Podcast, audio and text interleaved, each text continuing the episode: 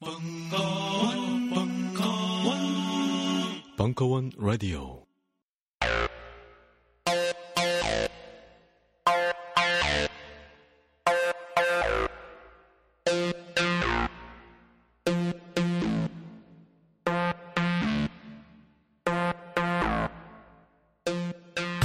정신과 전문의 꽃보다 김현철의 나 상담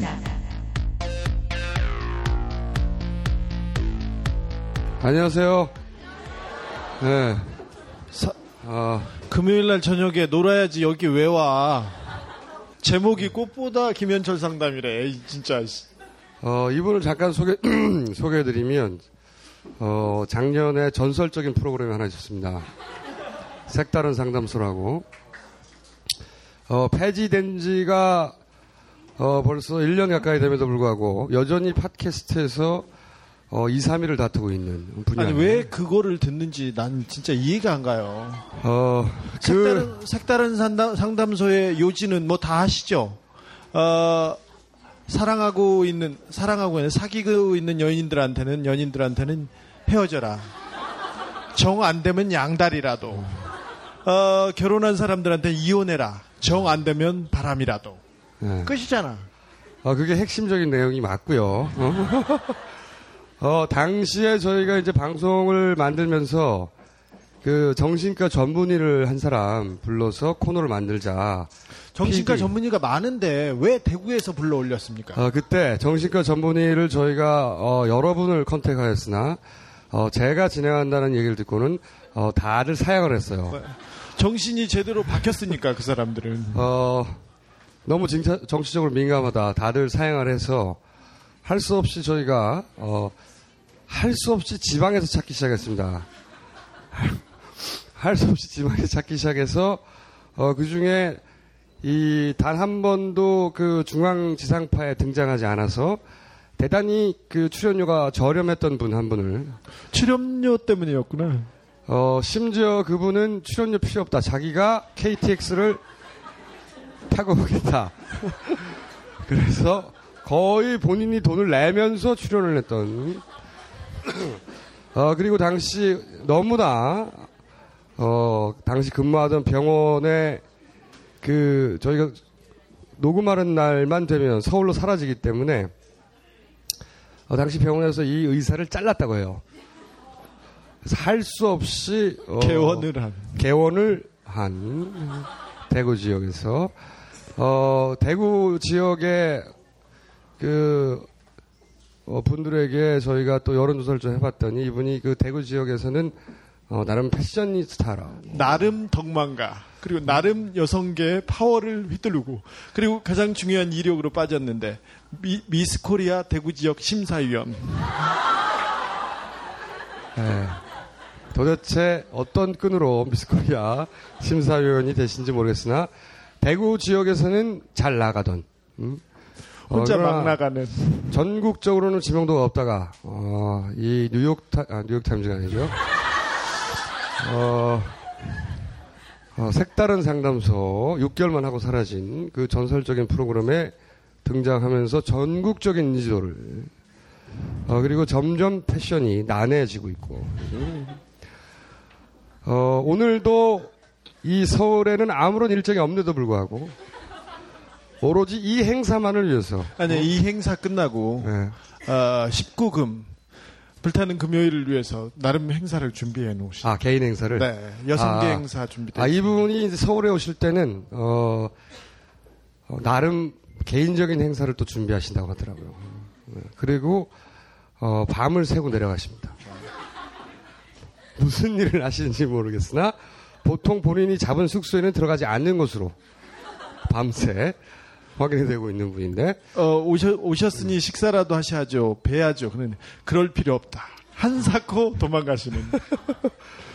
어, 이분의 이 상담으로 말씀드릴 것 같으면 대단히 그 인간적인, 어, 대단히 인간적이어서 심지어는 방송을 하고 나서 얼마 있다가는 서울 지역에서 굳이 이분에게 상담을 받겠다고 네. 대구로 내려가신 분들이 부지기수였어요. 어, 제가 대구 지역에 나는 꼼스타 강연 콘서트를 마치고 저희가 어, 밤에 뒤풀이 자리를 밥을 먹는 자리를 가졌습니다. 그 곱창집이었던 것 같은데 아, 별 맛은 없었어요. 그런데 차를 타고 가면서 제가 옆자리에 앉아서 제 얘기를 하나씩 둘씩 듣다가 제가 이렇게 거의 누워서 무슨 말이야 그렇게 하고 저, 저도 정신과 의사들 많이 알거든요. 그래서 누워 있다가 10분 만에 자리를 고쳐 앉고 6시간 동안 그 소리를 그 상담을 경청했습니다. 실력만큼은 생긴 거와는 딴판인. 그 당시에 그 상담 내용은 말이죠. 굉장히 진지하고 오랫동안 그건 아니고 어, 심각하고 진지한 내용이었으나 어, 제가 평소에 하던 상담과 어, 단순한 상담과 결론은 똑같다. 이혼해라. 응? 어, 그 이야기를 6시간 동안 할 필요가 뭐가 있느냐. 응? 항상 제가 한 줄로 상담하던 것과 길게 돌고 돌았으나 어, 결론은 똑같았던 상담이 있어요. 그 상담이 어, 이 주진우에게 대단한 임팩트가 있어서 그 이후로는 김현철 선생님이라고 하면 어, 항상 그 귀를 기울이고 경청하고 이 행사에 직접 나와서 소개하기를 원하는 김현철 빠가 되었어요. 주진우가. 어, 이건 사실입니다. 네. 아무튼 근데 아직도 이혼을 안 하고 있어요. 네. 아, 아무튼 상당히 전해주는 예, 얘기가 직설적이고 그리고 또 편안하고 인간적입니다. 하지만 그 깊이 내공이야말로 인정할 만한. 어, 인문학적 소양이 대단해요. 네. 인문학적 소양이 대단해서 지난 참석하신 분들한테는 제가 말씀드렸는데 제가 닥치고 정치라는 책을 어, 탈고한 이후 처음으로 그리고 유일하게 이 원고를 읽어달라고 보냈던 사람입니다. 그걸 무려 어, 12시간 만에 독파하고 워낙 책 내용이 좋다 보니까 12시간 만에 독파하고 어, 저한테 답장을 했어요. 너무 놀라운 책이다. 믿을 수 없을 정도로 높은 수준을 자랑하고 있다. 믿을 수가 없어. 아니 이 내용에 관해서는 말이죠. 어, 제가 이 BBK에 관한 쓴 챕터가 있어요. 거기 보면 이 BBK와 관련한 모 변호사로부터 어, 어쩜 그렇게 정확하게 어, 그 사건을 파악하고 있었느냐는 어, 제가 재판에 한 번도 관여하지 않았습니다. 놀라운 찬사를 받은 그러나 최근에는 팔리지 않고 있는 많이 팔았지. 그 정도 팔았으면. 여하간 그 보냈던 이유는 뭐냐면 어, 그 책의 내용이 말이죠. 잘 모르시겠지만 아- 알고 보시면 아, 이 그 정신 분석학적인 어, 야매적 접- 접근이 어, 대단히 높은 수준으로 이루어지고 있다는 것을 아무도 간파 못했죠. 어, 그 얘기는 좀 이따가 김현철 선생님 입으로 직접 증언해 주실 것이고 어떤 이분은 어, 보기 드문 분입니다. 아, 인문학적 소양도 대단히 높고 그리고 정신과 세대 보통 좀 재수가 없거든요. 이분은 재수가 있어요. 응? 응? 어, 그리고 정신과 의사들이 어, 외국 그 분석에 따르면 절반 이상이 정신 질환을 가지고 있다고 하죠. 절반 이상이죠. 의사 자신이 정신과 의사 자신이 정신 질환을 앓고 있는 어, 그래서 정신과 의사들하고 이렇게 지내보고 얘기해보고 그러면요. 좀 이상해요.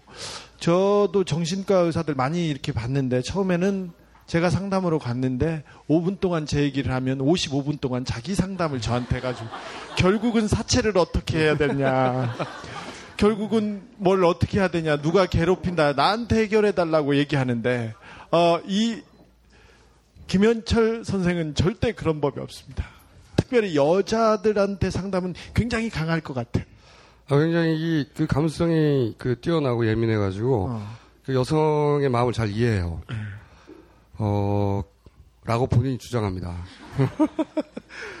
어, 다만, 이분이 대단히 스마트, 목소리를 듣고 보면 대마, 대단히 인간적이고 스마트하며, 어, 그리고 어, 내 마음을 의탁할 수 있을 것 같다. 다만이라고 했습니다. 다만.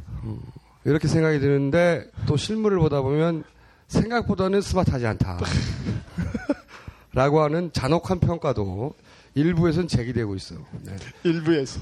일부에서는, 일각에서는. 아, 그러나 이 컨텐츠만은 최고이기 때문에 저희가 저희 벙커에서 다른 건 몰라도 어, 건강에 대해서 각별히 각별히 노력하는 바람에 어, 김현철 박사님 모시고 여기서 진료도 할까 우리가 어, 의료법 위반으로. 네. 어. 자, 그러면은, 어, 소개해드리겠습니다. 일단 모시겠습니다. 네, 김현철 김현철 박사님. 박사님. 네. 일단 인사드리겠습니다. 아, 오늘도 순방향 타고 올라왔습니다. 아, KTX 네. 순방향 왜냐면은 본인이 이제 그만큼 노력해서 자비로 KTX를 타고 왔다는 것을 방송 중에 항상 알렸어요. KTX 순방향을 타고 왔다고. 그 비용은 물론 방송국에서 되지 않았습니다. 자신이 출연료를 직접 내고 음? 어, 오셨던 분인데 그 코너에 여러 전문가들이 등장했는데 어, 김현철 박사님 팬들이 가장 많았어요. 특히 여성 팬들이. 그 이유는 불가사의하다고 저는 음? 왜 여성들한테 인기가 있다고 보세요? 아직도 모르겠어요. 내가 그 이유를 아는데 그 게시판에 본인의 사진을 올렸는데 대단히 각도가 좋은 사진을 올렸어요. 응? 얼짱 각도 사진을 올리셨고. 자 그러면 오늘 주제가 뭐죠, 근데? 오늘은 네. 좀 이렇게 정말 실제로 그때 라, 라디오에서 했던 포맷 그대로 하려고요. 그러니까 한 분을 모시고 말씀 들어가면서 아 리얼 상담. 예, 그냥 강연 없습니다 오늘. 그냥 중간 중간에 끊어서 제가 이렇게 썰을 풀어가는 식으로 할게요. 아 그러면 여기서 신청을 아예 받아서 이미 몇 가지가 도착해 있고요. 아 예, 예, 예. 신청을 받았어요? 예, 그래서 예, 어. 예. 짜고 치는 고스톱 아니고? 그거는 여기 담당하시는 분한테 물어보시면 어, 됩니다. 실제 사연을 신청을 받아서 예. 그럼 여기 등장해가지고 네네. 이렇게 한 분 앉으시고 한분 음. 제가 앉아 있고. 그래서 약간 재미 없을 거라고 생각하고 굉장히 소수만 모였을 거 생각했는데 너무 많이 오셔가지고 저는 괜찮은데 음. 아니, 중간에 나갈 수도 있어요. 그따가 하여튼 최선을 다하겠습니다. 예. 아, 그렇군요. 아, 그리고 제가 유일하게 원고를 보낸 분이라는 거. 네? 유일하게 닥치고 정치의 원고를 보낸 분이라는 아 그러니까 거. 정말 영광이에요 진짜. 예, 예. 그때 몰랐어요. 저는 다 스팸으로 다 보낸 줄 알았어요. 아니 밤 12시 반에 전화가 온 거예요. 원고를 먼저 읽어달라고. 그때는 원제가 명랑사회 정치교본 B 마이너스인가요? 뭐 그런 게 있었는데 네, 가제였죠, 가제. 가제였죠. 네. 예, 그래서 봤는데 몰입이 확 되면서 진짜 특히나 그 앞부분 명저니까요. 예. 진짜 그, 그. 그래서 네. 제가 아, 정신과적인 접근으로 맞는 이야기냐, 이걸 물어보려고 보낸 거예요.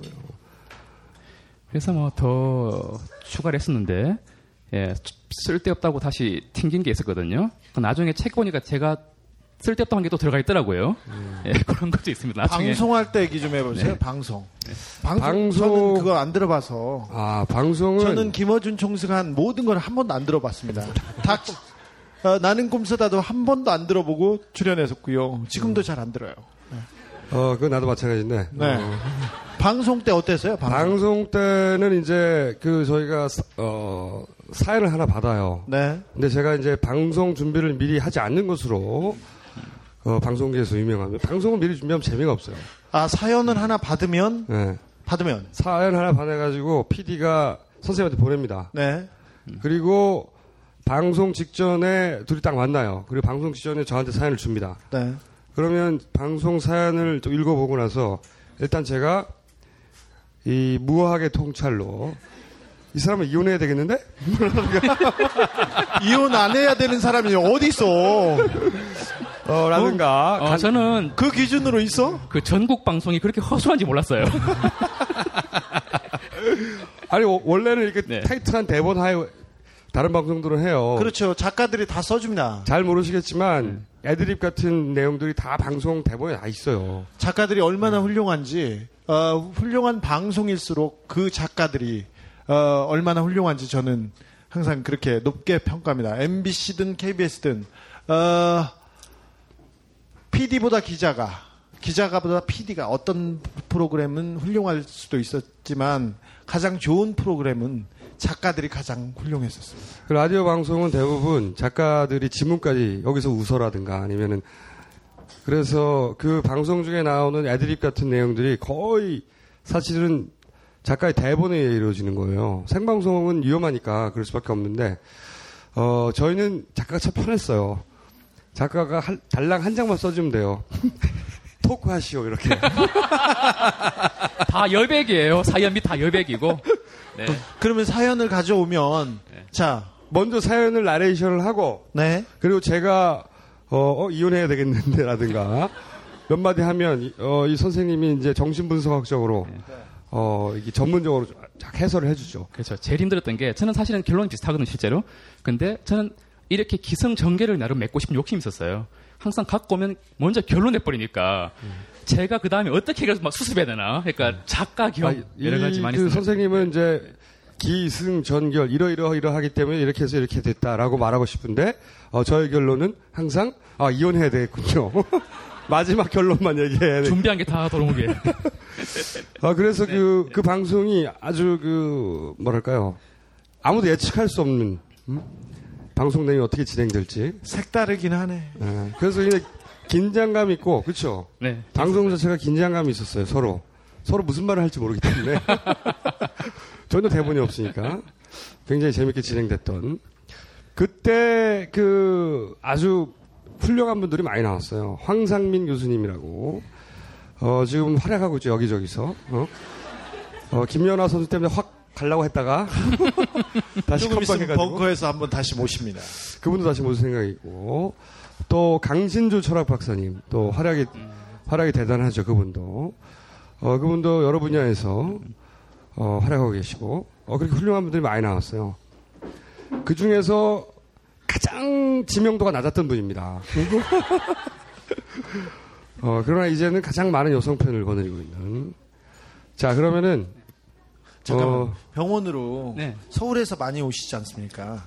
여자분들이 많이 오십니까? 많이, 많이는 아니지만 네, 오시긴 여성- 오세요. 여성- 그 서울에서 대구까지 직접 가는 거예요 예, 몇 분. KTX 남- 타고 비율이 높긴 합니다. 예, 예. 저도 예. 제 친한 친구가 있는데 아, 최근에 아주 큰 스트레스를 받아가지고 엄청난 스트레스를 받아서 살도 빠지고 되게 괴로워하고 있어요. 음.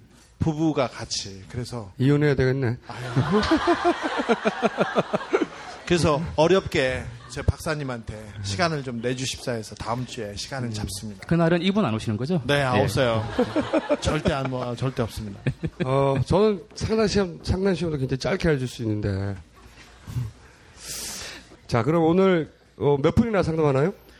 오늘 사실은 제가 좀 시간을 일찍 온 이유가 여섯 분을 생각했어요. 그래서 지금 약간 좀 delay가 되고 있는데. 아니, 그러니까 빨리 빨리 빨리 하고 예. 현장에서도 또 신청을 받아가지고. 그러니까 정말 제가 병원에서 하듯이 할게요. 진짜 그렇게 할게요. 예, 예, 오. 예, 네. 아, 그럼 오늘 하는 걸 보면 네. 아, 내가 만약에 정신과 그 전문의를 찾아가면 이런 식으로 상담을 받는구나. 아, 그렇든 지나친 일반화는 삼가해 주시고.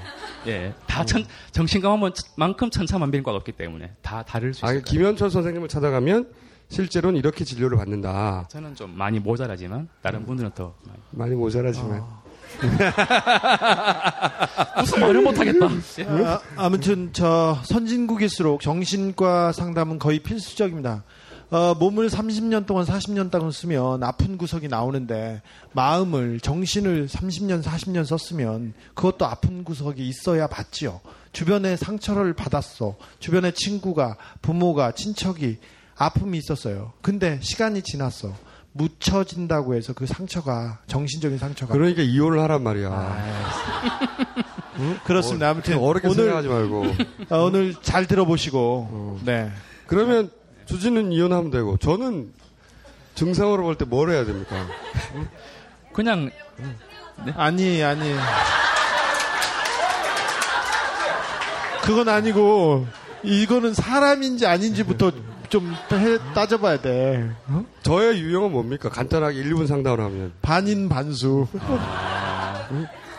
제가 볼 때 사실 저랑 모양은 다른 모습은 다른데 어, 제일 제가 추구하는 바예요. 본인이 하고 싶은 대로 하잖아요. 그러면서 남한테 피해를 안 주면서 공공을 위하고 본인도 하고 싶은 걸 하고 그러, 아닙니까? 박수 칠 일은 아니야 어 근데 한 가지 있으면 그 개인 위생만 좀 철저히 해준다고. 그렇지 그렇지 약간 그 미생물 서식 이런 것 좀 이런. 예, 예. 그거는 잘 모르겠어요. 예. 걱정이에요. 샤워. 걱정이야 자, 그러면, 어, 개인 위생에 심각한 문제가 있는 저와, 어, 그리고 이혼해야 하는 주진우는, 어, 여기서 들어가고, 저희가 지켜보다가, 이 행사가 어, 재미가 없다거나 이럴 경우 난입하여 행사를 난장판으로 만들기로 하겠고 어, 자 그러면 김한철 선생님 박수로 모시겠습니다.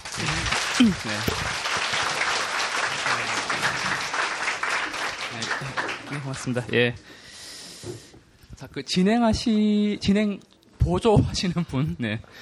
일단 그 오시면 좋겠고요. 시간이 없을, 없어서 저는 일단 뭐 늘 그렇지만 다는 뭐 항상 시간 내에서, 제한된 시간 내에서 최대한 말씀을 드리고 싶고요. 오늘 강연 위주로 하려고 했다가 강연 위주는 약간 일방적인 것 같고 제가 또 소질도 없고 해서 일단 라디오 포맷 그대로 하고요. 다행히 용기를 내주셔서 사연 주신 분이 계십니다. 직접 나오기로 하셨고요. 그분이 그분이 이제 직접 사연 읽어주시면서 제가 중간 중간에 이분한테 도움될 수 있고 보편적으로 도움드릴 수 있는 메시지를 좀 드리고자 합니다. 예, 그래서 여섯 분이니까 일단 한 분당 15분 정도 잡아서 아니면 급발 낼 수도 있고 너무 길어지면 총수님 부를게요. 그렇게 해서 하겠습니다. 일단 예, 첫 번째 분 나와주시면 될 것 같아요. 예, 예, 예, 예. 일단 용기 내셔서 나오시니까 박수 한번 주실까요, 여러분? 네. 안녕하세요. 저는 서른 살 여성입니다. 예, 뭐 누구는 의사나 공무원이 되고 싶다고 어렸을 때 뭐 선생님 앞에서 발표할 때 저는 특별한 꿈이 없었던 것 같습니다. 지금은 스무 살도 지나고 서른이 된 지금도 특별한 꿈이 없는데요. 학생 때는 특별히 뭐 공부에 흥미가 있었던 건 아닌데 그렇다고 해서 특별히 방황을 했던 것도 아니었습니다. 그 있는지 없는지 모르는 학생 중에 한 명이었습니다. 네, 여기까지 하고요. 예. 그 요새 꿈에 대한 책 많이 나오잖아요, 그죠? 꿈을 가져라, 뭐 밝고 씩씩하게 커라, 우리 어린이 대공원도 있잖아요, 그죠? 그 제가 말씀드린 것 중에 하나가요. 꿈은 없어도 돼요. 예. 하지만 내가 있으면 돼요. 꿈 대신에. 그리고 장래 희망이란 거 있잖아요. 장래 희망. 장래 희망이나 꿈이라는 게 있으면서 내 잠재력은 오히려 더 좁아집니다. 그렇겠죠? 의사가 돼야 된다, 뭐가 돼야 된다, 뭐가 된다 하면은 나의 다른 잠재력이 다 커트되는 거예요. 한순간에 정해놓은 것 때문에.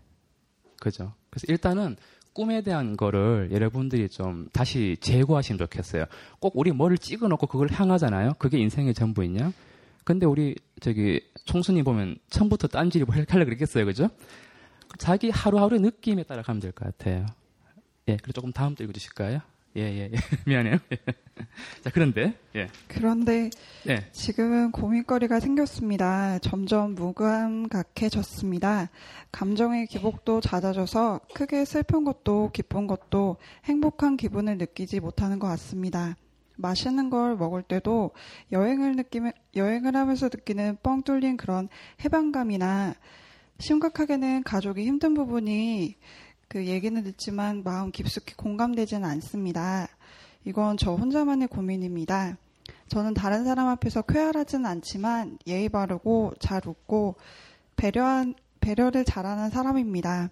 이런 부분이 목표나 꿈의 부주에서 오는 것인지 나이를 먹고 일하고 사는데 급급해 익숙해져서 그러는 건지 아니면 저런 사람이 유난히 무감각한 사람이어서 그런 건지 잘 모르겠습니다. 됐습니다. 예, 예. 그래서 꿈 지금 헷갈리시는 거예요, 그죠? 뭔가 왜 내 무감각의 원인이 뭘까? 내 꿈이 없어서 그런 걸까? 아니면 뭐 진짜 일에 취해서 그런 걸까? 그죠? 여기서 빠진 게 있을 것 같아요. 그게 뭐냐면 요즘 저기 아, 사실은 제가 보드를 좀 준비해 달라 그랬는데 없네요. 어, 좀 심각해요. 자, 예. 어, 이런 게 있습니다. 그러니까 제가 늘 말씀드리는 게 그 자기애성이라고 약간 어려운 뭐 용어를 쓰겠는데 그냥 쉽게 얘기할게요. 우리는 항상 갈등에만 예민해. 갈등 우리가 뭔가 불안이나 우울이 있으면 항상 막 우리가 내가 품는 갈등이 뭐지? 아까처럼 꿈이 없어 그런가? 이것 때문에 그런가? 저것 때문에 그런가? 이런 식으로 그게 그 수준 이하의 뭔가가 있습니다.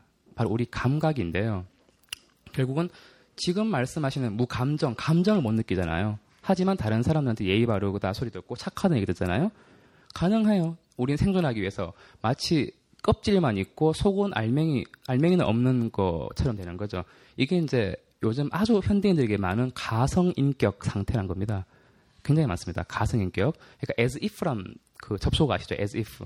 그래서 as if personality 그래서 가상인격 상태인데 이건 전형적인 우리 스스로의 성장할 때 우리 스스로의 감정과 생각과 이런 것이 같이 올라와야 되는데 감정은 철저히 배제된 채 어떠한 아, 뭐 이데올로기든지 그것이 어떤 관습이든지 가르침이든지 그것만으로 덧입고 올라오는 겁니다. 이게 흔히 말하는 정신의학에서 말하는 자기애성 인격 성향이고요. 나르시시즘 상태인데 나르시즘이 결코 공주병 이런 뜻이 아니고요. 말씀 지금 그대로 뭔가 반듯하고 괜찮지만 내 감각을 느끼지 못하고 나 내가 없는 거죠. 그렇기 때문에 지금 계속 헷갈리시는 거예요. 꿈이 없어서 그런가? 뭐 일 때문에 지쳐서 그런가? 본인 감각을 한번 떠올려 보시면 어떨까 생각을 해요. 예, 그래서 그 다음 계속 좀 읽어주실까요? 예, 예. 네, 음. 연관이 있을지는 모르겠지만 저는 귀신이나 뭐 벌레를 굉장히 싫어하고 무서워하는데요. 여자라면 무서워하는 사람이 많겠지만 저는 유독 정도가 심합니다. 뭐 낮에 귀신 얘기나 바퀴벌레를 보는 날이면 뭐 잘 때 꿈속에서 계속 힘들어서 잠을 이루기 어렵기도 하고요. 뭐 보름 정도 되는 시간에 불을 켜두고 자거나 그런 경우도 있습니다. 혹시나 하는 바람에 덧붙이면 저는 뭐 좋아하는 사람과 뜻대로 되지 않아서 마음 아파하는 일도 너무너무 갖고 싶어서 핸드백을 사고 월급날까지 쩔쩔매는 일 같은 일은 저한테 없습니다. 네, 저라는 사람은 왜 그럴까요? 그죠. 어, 정리할게요. 귀신, 뭐, 벌레, 무수하지 않습니까? 그러니까, 어, 귀신이나 특히 뭐, 우리 왜, 저기, 거미 있잖아요, 왜. 거미든 벌레든 이런 바퀴벌레든 간에 일반적으로 상징적으로 벌레, 특히 이제 막 약간 징그러운 거 있잖아요. 얘네들이 이제 여성을 상징하거든요. 그리고 귀신도 마찬가지.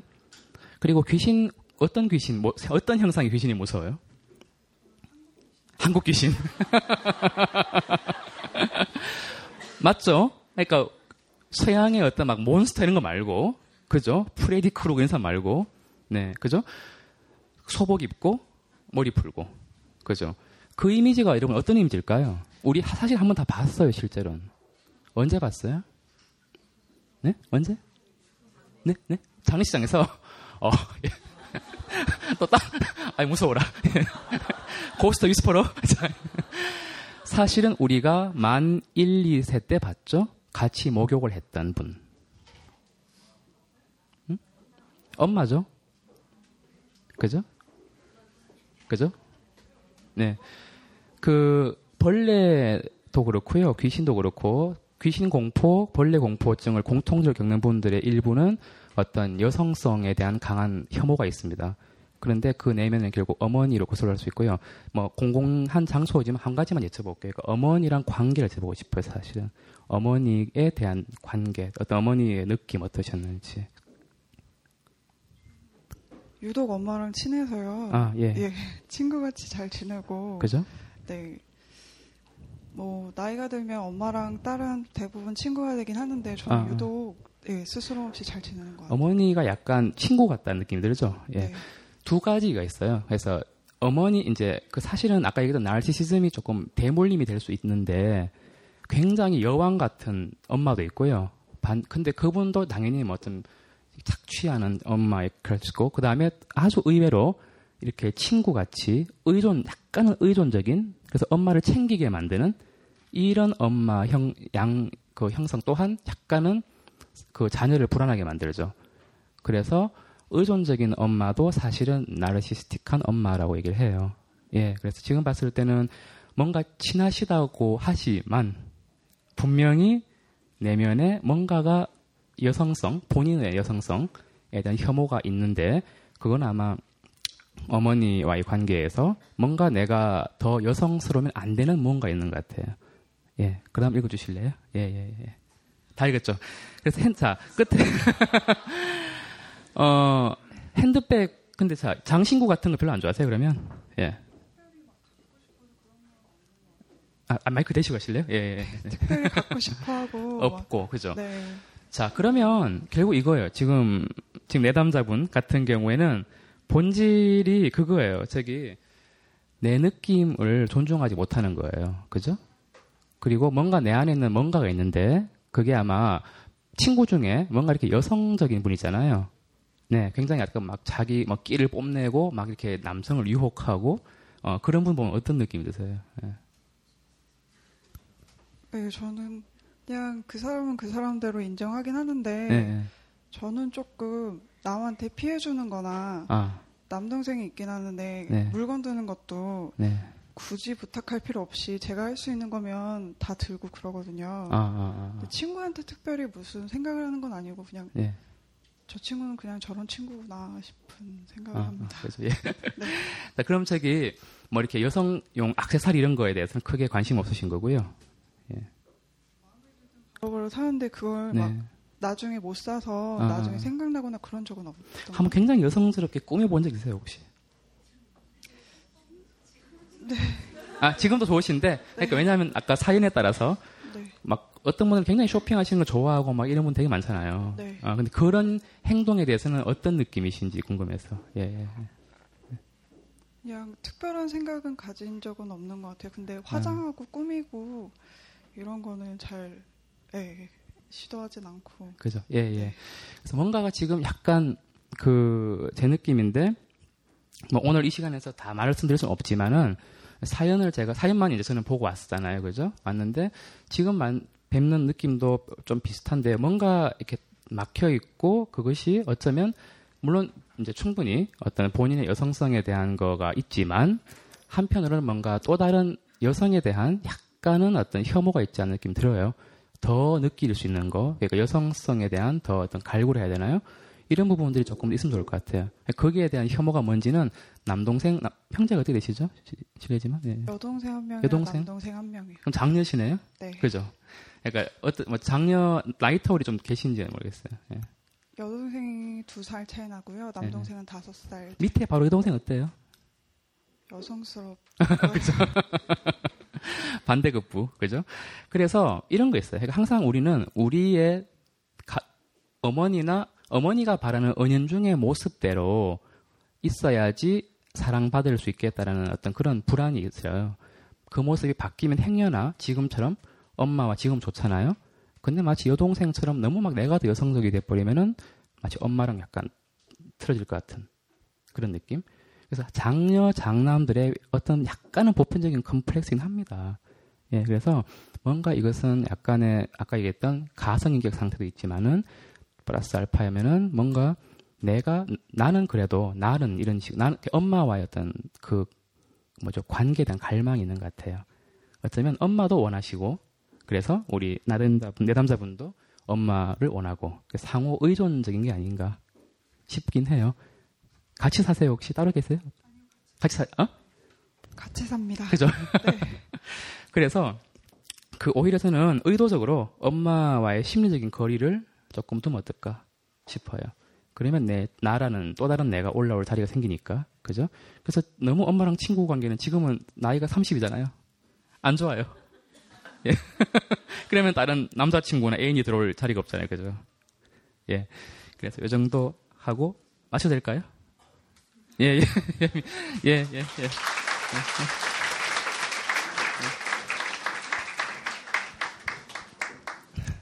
안녕하세요. 아이고, 예, 예, 안녕하세요. 예, 예, 앉으시죠. 편하게 말씀하시면서, 예, 조금 나눠보도록 하죠. 예, 예, 예. 저는 6개월 전 전직을 회사를 옮겼고 직종을 바꿨습니다. 그 뒤로 계속 불안한 상태로 지내고 있습니다. 사실 7년간 해온 지난 일도 내 길이 맞는지에 대해서 고민을 많이 했고 그만두기 직전에 그 회사 오너에게 성추행을 당한 뒤로 불안에 떨다가 큰 결심을 하고 전직을 했지만 불안함은 여전히 계속되고 있습니다. 그리고 얼마 전 아빠 친구의 친구, 그러니까 즉 아빠는 모르는 사람을 통해서 한 남자를 소개받았는데 그는 다짜고짜 자고 싶다고 말해서 멘탈을 붕괴시켜 버렸습니다. 성추행 직후 겪은 일이라서 더 충격적으로 다가왔고 아직 회복이 되지 않은 상태라고 저는 생각하고 있습니다. 늘 불안한 상태로 지내고 뒤에서 발걸음 소리만 나도 머리가 쭈뼛쭈뼛 서는 공포감이 계속되고 있는 요즘입니다. 원래 폭식하는 경향이 많이 경향이 있었는데 이번엔 좀더 심각하게 나타나고 있는 것 같습니다. 아침, 점심은 굶고 저녁은 폭식하고 그러다 저녁에는 토하고 의식적으로 토하려는 걸 참아보지만 속이 좋지 않기 때문에 결국 또 토하고 잠이 듭니다. 이런 불안에 떨고 있는 있으니 상담 좀 부탁드립니다. 언제부터 안 좋아지셨는지 예, 예. 어, 한 6개월 정도 된 것 같아요. 이 사건 이후로 사건이 예, 있기 예. 조금 네. 한두 달 전부터 아, 아, 아. 두달 전에도 예. 밤에 집에 가는데 어떤 남자분이 차로 쫓아오면서 어, 계속 좀 약, 뭐 이렇게 뭐라고 하신 건 아닌데 위협을 네. 해서 쫓아온다는 것 자체가 사실 좀 어. 위협적이어서 그때 뒤로 차 소리만 나도 약간 공포감이 드는데 음, 이런 일을 겪고 연달아 두 번을 겪으니까 더 이렇게 막 뒤에서 조금만 누가 이렇게 터치를 한다거나 소리를 내면 극도의 불안이 찾아오면서 막 눈물이 나고 아, 아무것도 예. 움직일 수가 없는 그런 상태가 돼요. 그러니까 지금은 뭐 심리를 파고 들어가긴 할 건데요. 뭐 너무 지금 약간 불안정하셔서 일단은 좀, 좀 약간 말씀을 조금 피상적인 것부터 좀 드릴게요. 어쨌든 지금 약간 PTSD 그래가지고요. 우리 이제 외상후 스트레스 현상 겪고 계신 것 같은데 전형적이세요. 그래서 과각성 지금 많이 놀라시고 그죠? 자꾸 이제 재현되고 떠오르고 막 이런 상황이신데 이제 어 그게 한 몇 개월쯤 됐고 지금도 회사 다니고 계세요. 그러면 지금 어, 다른 그러면- 회사로 그래서 옮겼고 네네. 근데도 이렇게 늦게 퇴근하고 집에 오면은 약간 네. 그런 생각이 나고 음. 자려고 누워 있어도 그때 상황들이 계속 떠올라서 잠도 잘 못 자고 있는 상태예요. 지금 직장은 어떠세요? 지금 지금 직장은? 네. 전 직원이 다 여자라서 사실 뭐 음. 성추행을 당한다거나 이런 일은 없지만? 예. 늦게 끝나는 일이 많아서 대부분 10시, 11시에 끝나니까 네, 네. 집에 갈 땐 약간 좀 공포스러운 게 있어요. 어, 어. 그 혹시 실례지만 딴 얘기인데 혹시 지금 뭐 사귀고 계신 분 안 계시고 예 이제 문제를 정리하면 이렇습니다. 그 지금 뭐 그 직장을 옮기시지만 이제 옮겼지만 여전히 이제 불안감이 여전하신데 어 이런 거 그러니까 지금 직장에 대한 불안은 약간 피상적인 것 같긴 해요. 사실은 그래서 그, 그 전에 어떤 직장, 그러니까 뭐, 방금 말씀하신 대로, 어, 이 길이 내 길인가 아닌가, 뭐 이런 고민도 하시고 계신데, 어, 뭐 직업만 일단 딱 끊어 얘기한다 보면, 뭐 일단은 삶의 일부분이니까, 너무 뭐 그걸 이제, 뭐랄까, 뭐 우리가 그걸 절대시할 수는 없는 건데, 지금 본질은 이신 것 같아요. 지금 폭식증이 당장 지금 문제잖아요. 그죠? 그러니까, 어, 결국 폭식과 구토라는 게, 요걸 좀 말씀 잠깐 드릴게요. 서- 언제든지 이제 폭식이나 구토가 상징하는 바는 다 다른데 이제 트라우마 같은 경우가 트라우마를 당한 분들은 항상 말씀드리지만 부분을 전체로 느끼게 만드는 게 있어요. 그래서 이제 뭔가 분노가 해소가 안 되거나 하면 이제 뭐랄까요 그 해소 분노를 잠재워야 되니까 우리가 이제 뇌가 신경이 두 가지가 있는데요. 일단은 달래는 뇌가 있습니다. 그리고 이제 각성이 되고 있는 뇌인데 지금 굉장히 각성돼 있거든요. 그러다 보니까 달래는 뭔가가 필요한데 그게 이제 내 마음으로 안 되니까 음식으로 대신 나를 달래는 거고요.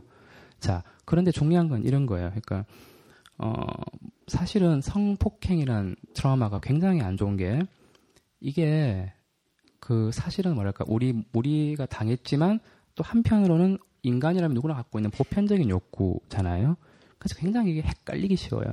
그래서 어떤 분들은 막 내가 자, 내가 너무 뭐 이렇게 뭐 잘못했나 이런 가해 피해가 바꿔질 수도 있고 어 그래서 혹시나 뭐 이렇게 그래서 더 있는데 욕구에 대한 다시 정리할게요. 그러니까 지금 폭식 구토가 반복된다면 어떤 욕구 자체에 대한 혐오가 생긴 거예요. 그러니까 성욕은 누구한테 있지만 이것도 혐- 이제 혐오가 생긴 거고 그러니까 모든 욕구를 이제는 다 이제 그 뭐랄까 좀 이게 분열된 거죠. 그래서 폭식은 내가 욕구를 막 취하고 싶은 거고 반대로 구토라는 거는 어떤 내 욕구를 쳐내고 싶은 거예요. 그래서 트라우마가 안 좋죠. 예, 그래서 지금 사실 지금 겪고 있는 어떤 폭식과 구토 현상은 어쩌면 성욕에 대한 어떤 이율 배반이라 해야 되나요? 예, 그런 어떤 두 가지 분열된 느낌이 좀 들어요. 그래서 그 뭐랄까 지금 아마 지금은 오히려 남자 아까 남자친구 여쭤보니 그런 뜻인데 지금 남자친구가 생기면 조금 안 좋을 것 같아요 사실은 예, 조금은 미루시는 게 낫고 왜냐 남자친구 생기면 이게 또 헷- 헷갈 겹쳐 보인단 말이에요. 그렇기 때문에 어 그 상처를 또 다른 남자한테서 치유받으려고 하는 욕구도 약간 들긴 할 건데 이때는 약간은 조심하시면 좋겠고 어 그러고 저기 뭐랄까 이런 거. 그래서 지금 직장을 그만둘까 안 둘까 고민과 그죠? 이 길이 맞나? 그 다음에 음 뭐랄까요 폭식 구토가 이게 약간은 별개처럼 보이지만 같은 느낌을 주는 게 한 가지 여쭤볼게요 퇴사할 때 어떤 느낌을 받아 그 가졌었어요 예. 고전 직장 예. 어, 내가 잘못한 게 없는데 내 그죠. 잘못처럼 보여서 사람들이 음, 왜 저런 일을 당하고 계속 회사를 다니지? 약간 네. 이런 눈빛을 보는 게 일단 싫었고 네 그런 일이 계속 그 회사를 다니면 생길 것 같은 불안감도 있어서 네. 그리고 일에 대한 약간 회의감도 들고 해서 여러 가지 이유로 그만두게 됐어요. 그죠. 그래서 저는 폭식할 때도 그렇고요. 직장을 다녔을 때도 그렇고, 그리고 직장을 옮기긴 했지만 같은 일을 하고 계시는데 이게 또 약간 겹쳐 보이는 현상인데 이런 것 같아요. 굴욕감이라는 게 공통적인 감정인 것 같아요. 폭식할 때도 뭔가 내가 수치스럽잖아요. 그리고 그런 일을 당했으면서 뭔가 이렇게 더 뭔가 저 같으면 고소도 하고 이럴 것 같은데 전혀 그런 액션이 하려고 했었는데 네. 그게 그 전에 제가 다니기 전에도 그런 일이 한 번 있어서 그분이 아. 고소를 했는데도 안 그게 약간 더 내- 피해자인 내가 더 안 좋은 방향으로 일이 흘러갔다는 얘기를 들어서 어, 차라리 그냥 그만두고 말지 일을 더 크게 만들지는 말아야겠다. 결국은 그냥 접은 거죠. 네, 그렇게. 엄청나게 저랑 굉장히 분개했을 것 같거든요. 지금도 그게 아직 해소가 안 된 것 같고요. 그래서 사람은 어떤 트라우마를 받으면 그걸 반복하는 경향이 있어요. 그 감정을 반복하는 게 있거든요. 곱씹는 거죠. 와신 상담하듯이. 폭식하는 토난 다음에 어떤 느낌 드세요? 폭식하시고 난 다음에. 먹을 때는 너무 스트레스 받으니까 그냥 막 먹고 나서 속이 막 더부룩하고 안 좋으니까 음, 아 음. 괜히 먹었다. 음, 먹지 말고 조금 더 참을 걸. 약간은 뭔가 좀 이렇게 수치, 네. 재책, 자책, 그죠? 예. 그래서 이런 느낌을 제가 받았는데 결국 지금 이 폭식이 좀 좋아지려고 하려면 결국은 내가 아직 내 안에 무슨 굉장히 많은 굴욕감이 남아 있다. 그래서 그 굴욕감을 정복하기 위해서 반복하기 위해서 폭식을 한 거고 그다음에 구토를 했잖아요. 그건 뭐라 지금 구토라고 있는 거는 그 뭐랄까 이 이 일 전체를 내가 가고 있는 길 전체를 그만두고 싶은데 이게 안 되니까 지금 구토로 대신 어떤 그런 어떤 욕구를 표현하는 것 같아요. 그래서 결론은 제가 느낌에는 하여튼 힘든 상황이 맞고요. 예, 예. 어, 약간은 뭐, 저기, 뭐랄까, 좀 면담, 진짜 실제로 조금 치료가 조금 이어져야 될 것 같고, 왜냐면 제가 예전에 한번 뵀을 때랑 또 약 오늘 느낌 좀 많이 달라요, 사실. 굉장히 좋았는데. 그래서 일단 지금 조금 안 좋은 상황 맞고요. 어, 뭐랄까요. 하지만 이 내가 첫 번째, 하여튼 뭐 우리는 우리 행동의 의미만 알면은 그나마 조금 나아질 수 있어요. 그래서 아, 내가 폭식이나 구토가 된다는 자체는 아직도 내가 굴욕감이 남아 있구나. 그리고 은연 중에 나의 욕구에 대한 두 가지 마음이 같이 있고 또 마치 내가 이게 사실은 전반적으로 크게 보면 자해잖아요. 행동적으로 나를 자해하고 있단 말이에요. 그래서 어쩌면 이거를 헷갈려 하고 있다. 이 여러 가지 상황들을. 그래서 하- 구분해야 될 것 같아요. 누가 잘못했고, 누가 진짜 가해자 피해자인지, 그리고 내가 더 적극적으로 하지 못했던 것도 사실은 어쩔 수 없었던 거죠. 아까 말씀하셨듯이. 스스로도 약간 스스로에 대한 관대함도 필요할 것 같아요. 근데 본인한테 벌을 주고 있는 것 같아요, 사실은. 예, 그래서 일종의 느낌 드니까 어쩔 수 없었다. 그죠? 그리고 하여튼 시간은 앞으로만 가니까, 예, 어, 조금 나 자신에게 관대하면 좋을 것 같아요. 예, 그 정도 말씀드릴게요. 예, 예. 음,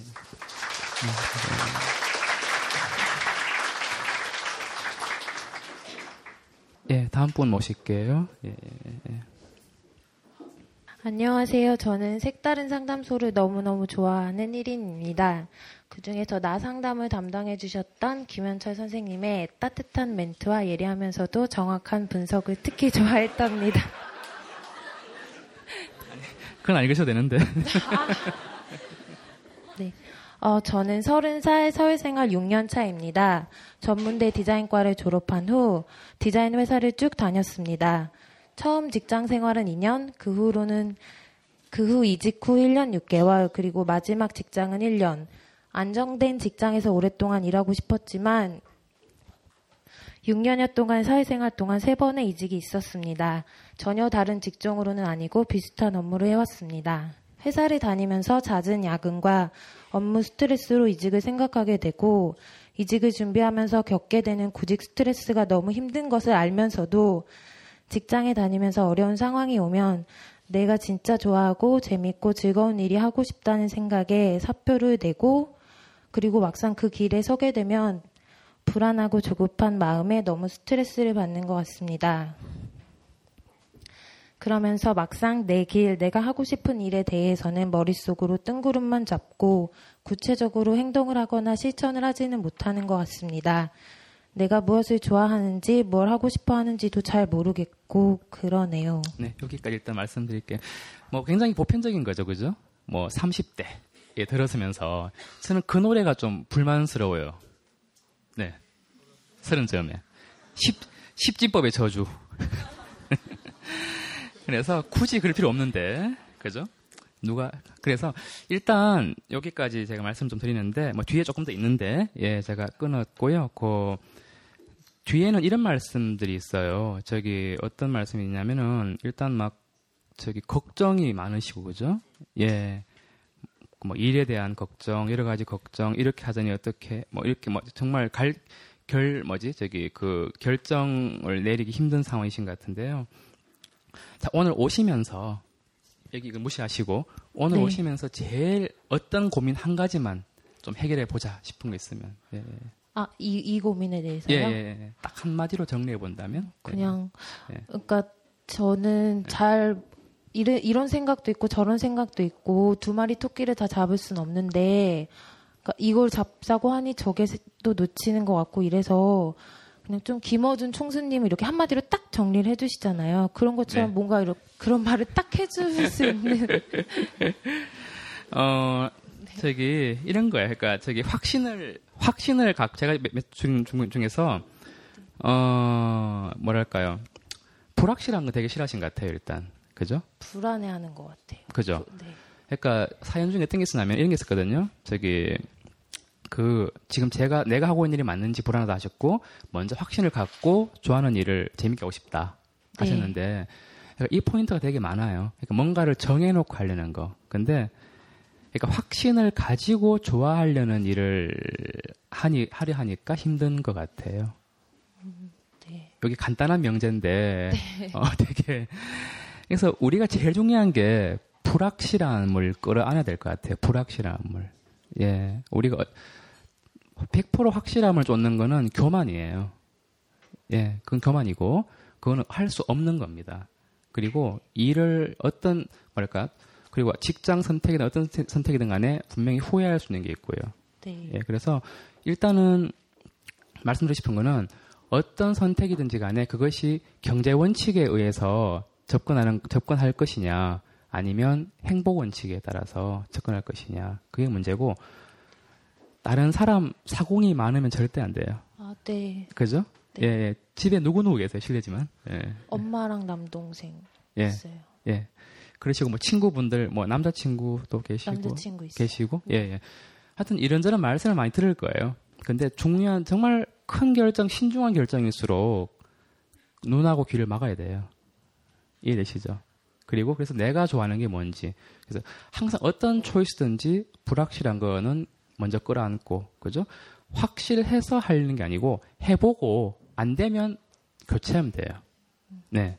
항상 우리가 가는 스텝이 늘 첫 번째 스텝이고요. 첫 번째 돌이고 첫 번째 단추예요. 네. 예, 그런 거니까 일단은 제가 쭉 읽어봤는데, 그러니까 막 너무 막 생책이 하나도 안 나고 살려고 하니까 이게 막 공허하고 불안한 거죠. 그래서 오히려 상처가 날 각오를 하고 만신창이가 될 각오를 하고 네. 가야 될 것 같고요. 오히려 이상하게 근데 세상이 참 비굴한 게 뭐냐면 만신창이가 될 각오하고 살잖아요. 그럼 세상이 우리 앞에 숙여요. 예. 그래서 어떤 초이스든지 타당하고 해보고 해보자 해보고 그리고 어떤 결정할 때 헷갈리는 이유는 내 안에 숨어 있는 또 다른 나 때문인데 또 다른 다른 친구 뭐 아까 뭐죠 가족들 그런 기준 다 지워 나가면 좋겠어요. 네. 예, 예. 그런 정도 말씀드리고 싶고요. 네. 예. 뭐 또한 가지 또 뭐 궁금하신 게 있으시면, 예. 없으시면. 그죠. 요 정도 사실 뭐 준비했어요. 그래서 네. 일단 그, 그런 마- 말씀드리고 싶고 한 가지 더 있는데, 걱정이 있잖아요. 걱정이란 게 있는데, 네. 걱정의 논리적인 오류를 말씀드릴게요. 뭐냐면, 걱정은 첫- 몇 가지 기능이 있어요. 걱정하는 동안 우리는 현실을 잊을 수 있어요. 그죠? 그래서 고통스러운 현실을 피하고 싶, 피하고 싶잖아요. 네. 걱정에 빠지면 우리는 현실을 안 볼 수 있으니까 좋고. 근데 이 오류가 뭐냐면은, 걱정의 오류는 뭐냐면, 현실에 초라한 내 모습을 갖고 미래의 불특정한 시기에 대입을 시킨다는 거죠. 자, 우리는, 지, 뭐야, 미래, 현재의 내 모습은 미래의 어디 갖다 놔도 모자랄 수밖에 없어요. 그죠? 시간이 LT로 팍안간 이상. 그래서 우리가 미래로 가는 때는 우리도 그만큼 뭔가를 분명히 할 거예요. 그죠? 그러니까 걱정이 많다는 거는 현실 회피하고 싶고 또 그런 논리적인 오류가 있기 때문에 음, 일단은 너무 앞서가지 말고 네. 하루하루 끊어서 사시면 좋겠다 생각 드려요. 네. 예, 예. 여기까지 하겠습니다. 예, 감사합니다. 예, 예. 안녕하세요. 저는 22살의 여대생입니다. 색다른 상담소에서 김현철 선생님의 따뜻한 상담을 듣고 용기를 내어 메일을 보냅니다. 저는 21살 때 난치병 판정을 받았고 그로 인해 1 년 동안 준비되어 있던 여- 유학을 포기해야만 했습니다. 그래서 근 1년 가까이 심각한 우울증을 겪었고 현재는 많이 나아진 상태입니다. 긍정적이고 유연하게 대처하려고 해도 문득 앞으로 내가 뭘 할 수 있을까에 대한 불안감이 듭니다. 요새 취업이 어려워서 멀쩡하고 건강한 사람들도 입사하기가 힘들다는데 제가 들어갈 만한 직장이 있을까 걱정도 되고 저 스스로의 체력의 한계를 느끼다 보니까 무엇을 시작할 때 더 주춤하게 되는 것 같습니다. 그래서 요새 출근하지 않아도 되는 직업 위주로 알아보고 있는데 그동안 제가 하고 싶어 했던 일을 포기해야 하는 건지 막막함이 듭니다. 일단 용기 내셔서 예 나오셔서 다시 한번 박수 좀 부탁드릴게요. 예, 예, 예.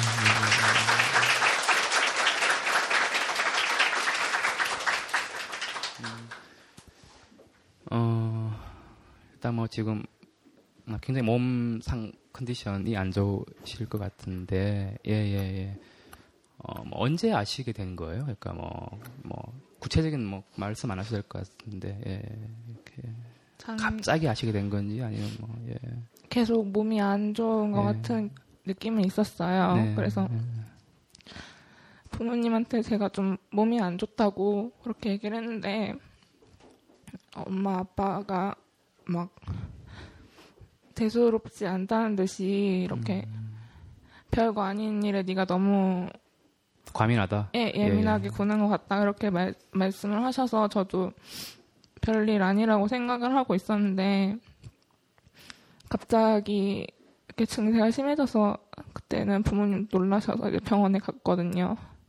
그랬더니 그때는 이미 그렇게 요즘 어떤 생각 들 때 제일 힘드실까요? 조금 더 예, 다시 한번 추려본다면. 예. 솔직히 미래에 대한 그런 고민 같은 거 이제 이렇게 나이로 따지면 이렇게 4학년이거든요. 네. 근데 다른 친구들은 다 뛰어가고 있는데 나만 이렇게 뒤에서 그 친구들의 뒷모습을 바라볼 수밖에 없는 그런 기분이 들고요. 그게 첫 번째고 두 번째는 부모님이 너무 미, 미워요. 그게 핵심일 것 같아. 두 번째. 네. 그죠? 자, 사실 몸이 아픈데 그것도 굉장히 근데 지금 사실 사연 자체가 좀 보고 놀랐는데 그러니까 입 뭐 직장 준비 뭐 시험 준비 이 그거에 대한 걱정하는 자체가 어쩌면 아까 말씀 잠깐 드렸지만 본질을 사람은 그렇거든요. 본질을 보기 느끼기 싫으면 어 다른 걸 생각하게 되어 있습니다. 생각을 빌려오는 거죠. 예. 그래서 오늘 나오신 이분 또한 사실은 두 번째가 느낌이 와서 여쭤본 거예요. 예. 어떤 부분이 자, 어머님 계시고 아버님 계실 텐데 뭐 지금 당장 스쳐가는 분 어떤 모습이 좀 원망스러우실지 예. 어떤 태도 예. 제가 그때 8월에 네. 출국을 하기로 되어 있었는데 몸이 7월부터 급격하게 안 좋아졌어요. 근데 제가 이제 너무 그만두고 싶은데, 그러니까 안 가겠다고 결정하고 싶은데 엄마 아빠 얼굴만 보면 차마 그 얘기를 못 하겠는 거예요. 그래서 제가 엄마 아빠한테 너무 힘들다고 그 얘기를 하면은 저는 부모님이 그만해라 이렇게 할 줄 알았는데 말씀해 주시길 바랬는데 그래서 거의 출국하기 일주일 전에 제가 결정을 해, 해서 이제 학교에 얘기하고 나오면서 그날 진짜 많이 울었던 것 같아요. 지금도 같이 계시고 당연히 네 아니요 따로 살고 있어요. 아 따로 계세요? 네. 그럼 어떻게 좀 혼, 뭐 혼자 계시지 않을 것 같아요. 네, 저 혼자 있어요. 아, 혼자 계시고 아, 혼자 네. 계신 지 얼마나 되셨어요? 그러면? 이제 4년 정도 됐어요. 그럼 부모님은 어떻게 우리나라에 안 계, 아니요, 우리나라에 계세요. 계시는데 떨어져 계시고 네. 예, 예. 얼마나 자주 보셔요? 부모님하고 음, 원래는 한 1, 2주에 한 번씩 갔었는데, 작년 이후로는 거의 한 두 달에 한 번 정도? 음. 그렇게 봐요. 그리고 지금은 아주 중요한 일이 있으면 그때 추석이라든지 그럴 때는 봐요.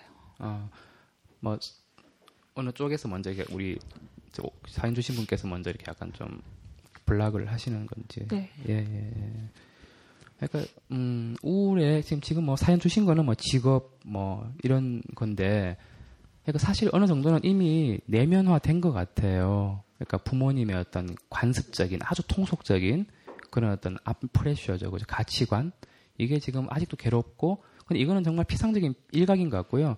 정말 실제로는 지금 막 이렇게 몸이 힘든데도 혼자 살아야 돼야 될 정도로 막 부모님에 대한 분노가 너무 지금 많으시니까 본질인 것 같아요.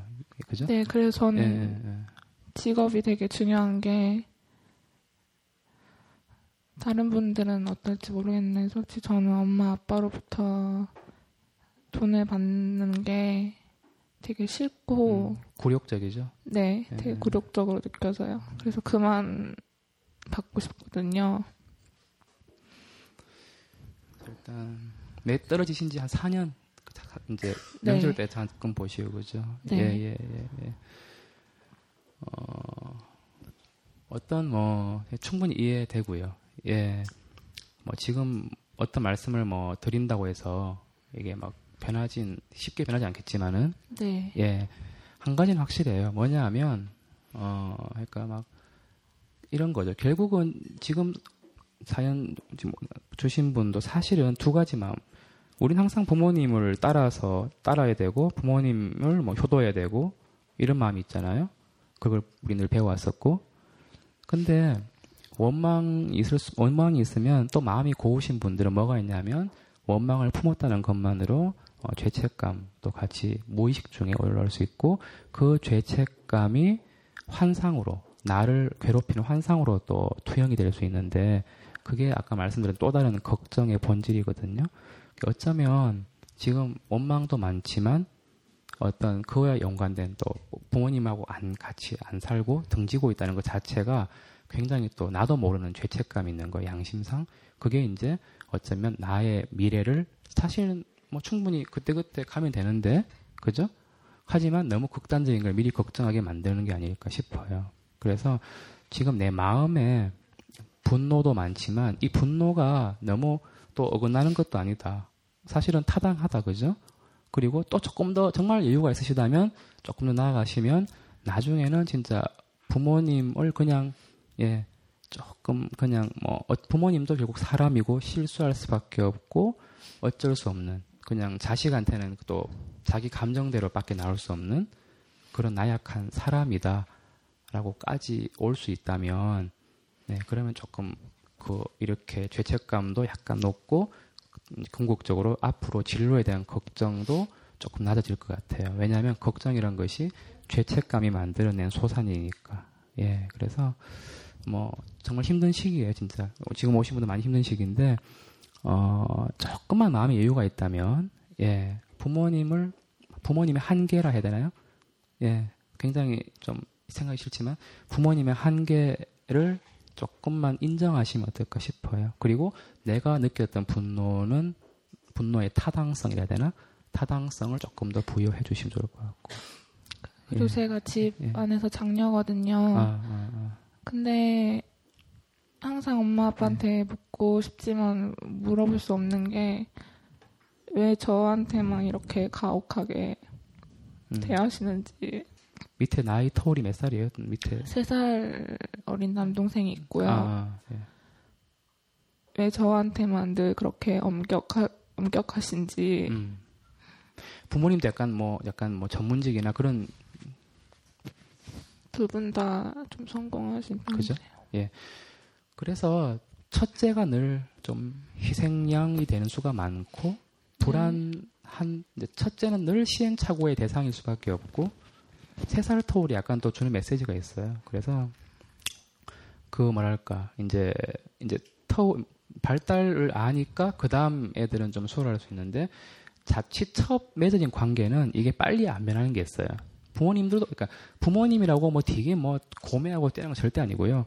저도 지금 나이가 마흔이지만 어쨌든 뭐 고- 금방 50, 60 되고 이래요. 저도 지금 애가 초등학생 있거든요.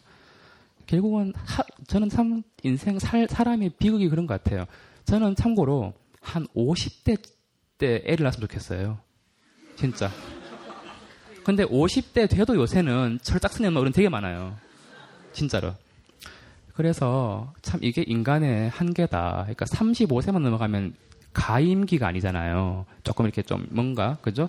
약간은 힘든 음, 그런 건데 저는 그래서 그게 너무 막 어렸을 때 너무 철없을 때 아이가 나왔고 막 시행착오를 했던 거 뭐 그런 어떤 뭐, 뭐 그런 분위기 그죠? 그런 게 저는 항상 늘 씁쓸해요. 씁쓸한데 또 부모님을 만나 보면 다른 얘기가 있을 겁니다. 두 분 간의 사이가 어떤지도 좀 궁금하기도 하고요, 사실은. 항상 예. 부모님한테 여쭤보고 싶은 게 제가 그렇게 엄마 아빠한테 못난 자식인지 저는 열심히 살아왔는데 제가 그래서 한번 사실 얘기한 적이 있어요. 한 1년 정도 참다가 엄마가 나한테 그렇게 얘기하지 않았으면 좋겠다. 그럴 때마다 너무 엄마가 나한테 가혹한 것 같다는 생각이 든다. 이랬더니 엄마가 저한테 하신 말씀이 네가 너무 약하게 자라서 그런 거라면서 저한테 막 정신 똑바르고 자, 똑바로 차리고 달라고 막 소리를 지르시는 거예요. 그래서 사실 그 전까지는 좀 엄마 아빠가 저를 한테 따뜻하게 해주실 거라는 기대가 있었는데 그때 이후로는 솔직히 포기해서 집에도 안 가게 되고 그, 그런 일이 있고 나니까 솔직히 좀 엄마 아빠에 대해서 어떻게 생각해야 될지 음, 잘? 모르겠다는 그런 기분이 들어요. 결국 나약한 존재예요. 뭐 인정하기 싫어. 그러니까 어쩌면 이 우울이 아직은 어, 아직도 엄마 아빠에 대한 끈이 있는 것 같아요. 반대로 정말 죄송한 말씀이지만 아직도 엄마 아빠에 대한 희망이 있는 것 같아요. 예, 물론 있는 건 있는데 뭐랄까 좀 뭐 어떤 스펙인지는 모르시겠 모르겠지만 어쨌든 여전히 뭔가 인정받고 싶은 마음이 여전히 있는 것 같고 내면에는 그렇기 네. 때문에 지금 더 힘드신데 어쨌든 나약해요. 뭐든 저는 저한테는 많이 오세요. 10대도 오고 20대, 심지어 80대, 80대 어르신도 저한테 막 뭐, 아, 뭐 깨달았다 이러고 이러세요. 그런데 그러신 막 너무 맨날 또 자식하고 안 좋고 뭐 잘 모르고 하다가 갑자기 아 깨달았다 했는데 그, 그 다음에 안 오세요. 그 다음에 아드님이 오시죠. 아니 웃을 일은 아니에요. 돌아가셨거든요. 예. 그래서 인간의 수명이 짧다. 그런데 생물학적 나이랑 부모님이라고 해서 결코 인격 성숙이 비례하지 않는다.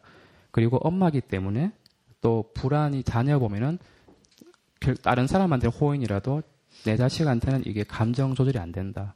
그런 거가 또 있어요. 그래서 일단 뭐 지금은 힘드시겠지만 근데 분간은 참 잘하셨어요. 다행히 잘 하셔서 진짜 잘 하셨고 그렇기 때문에 이, 이 정도 견딘 것 같아요, 진짜.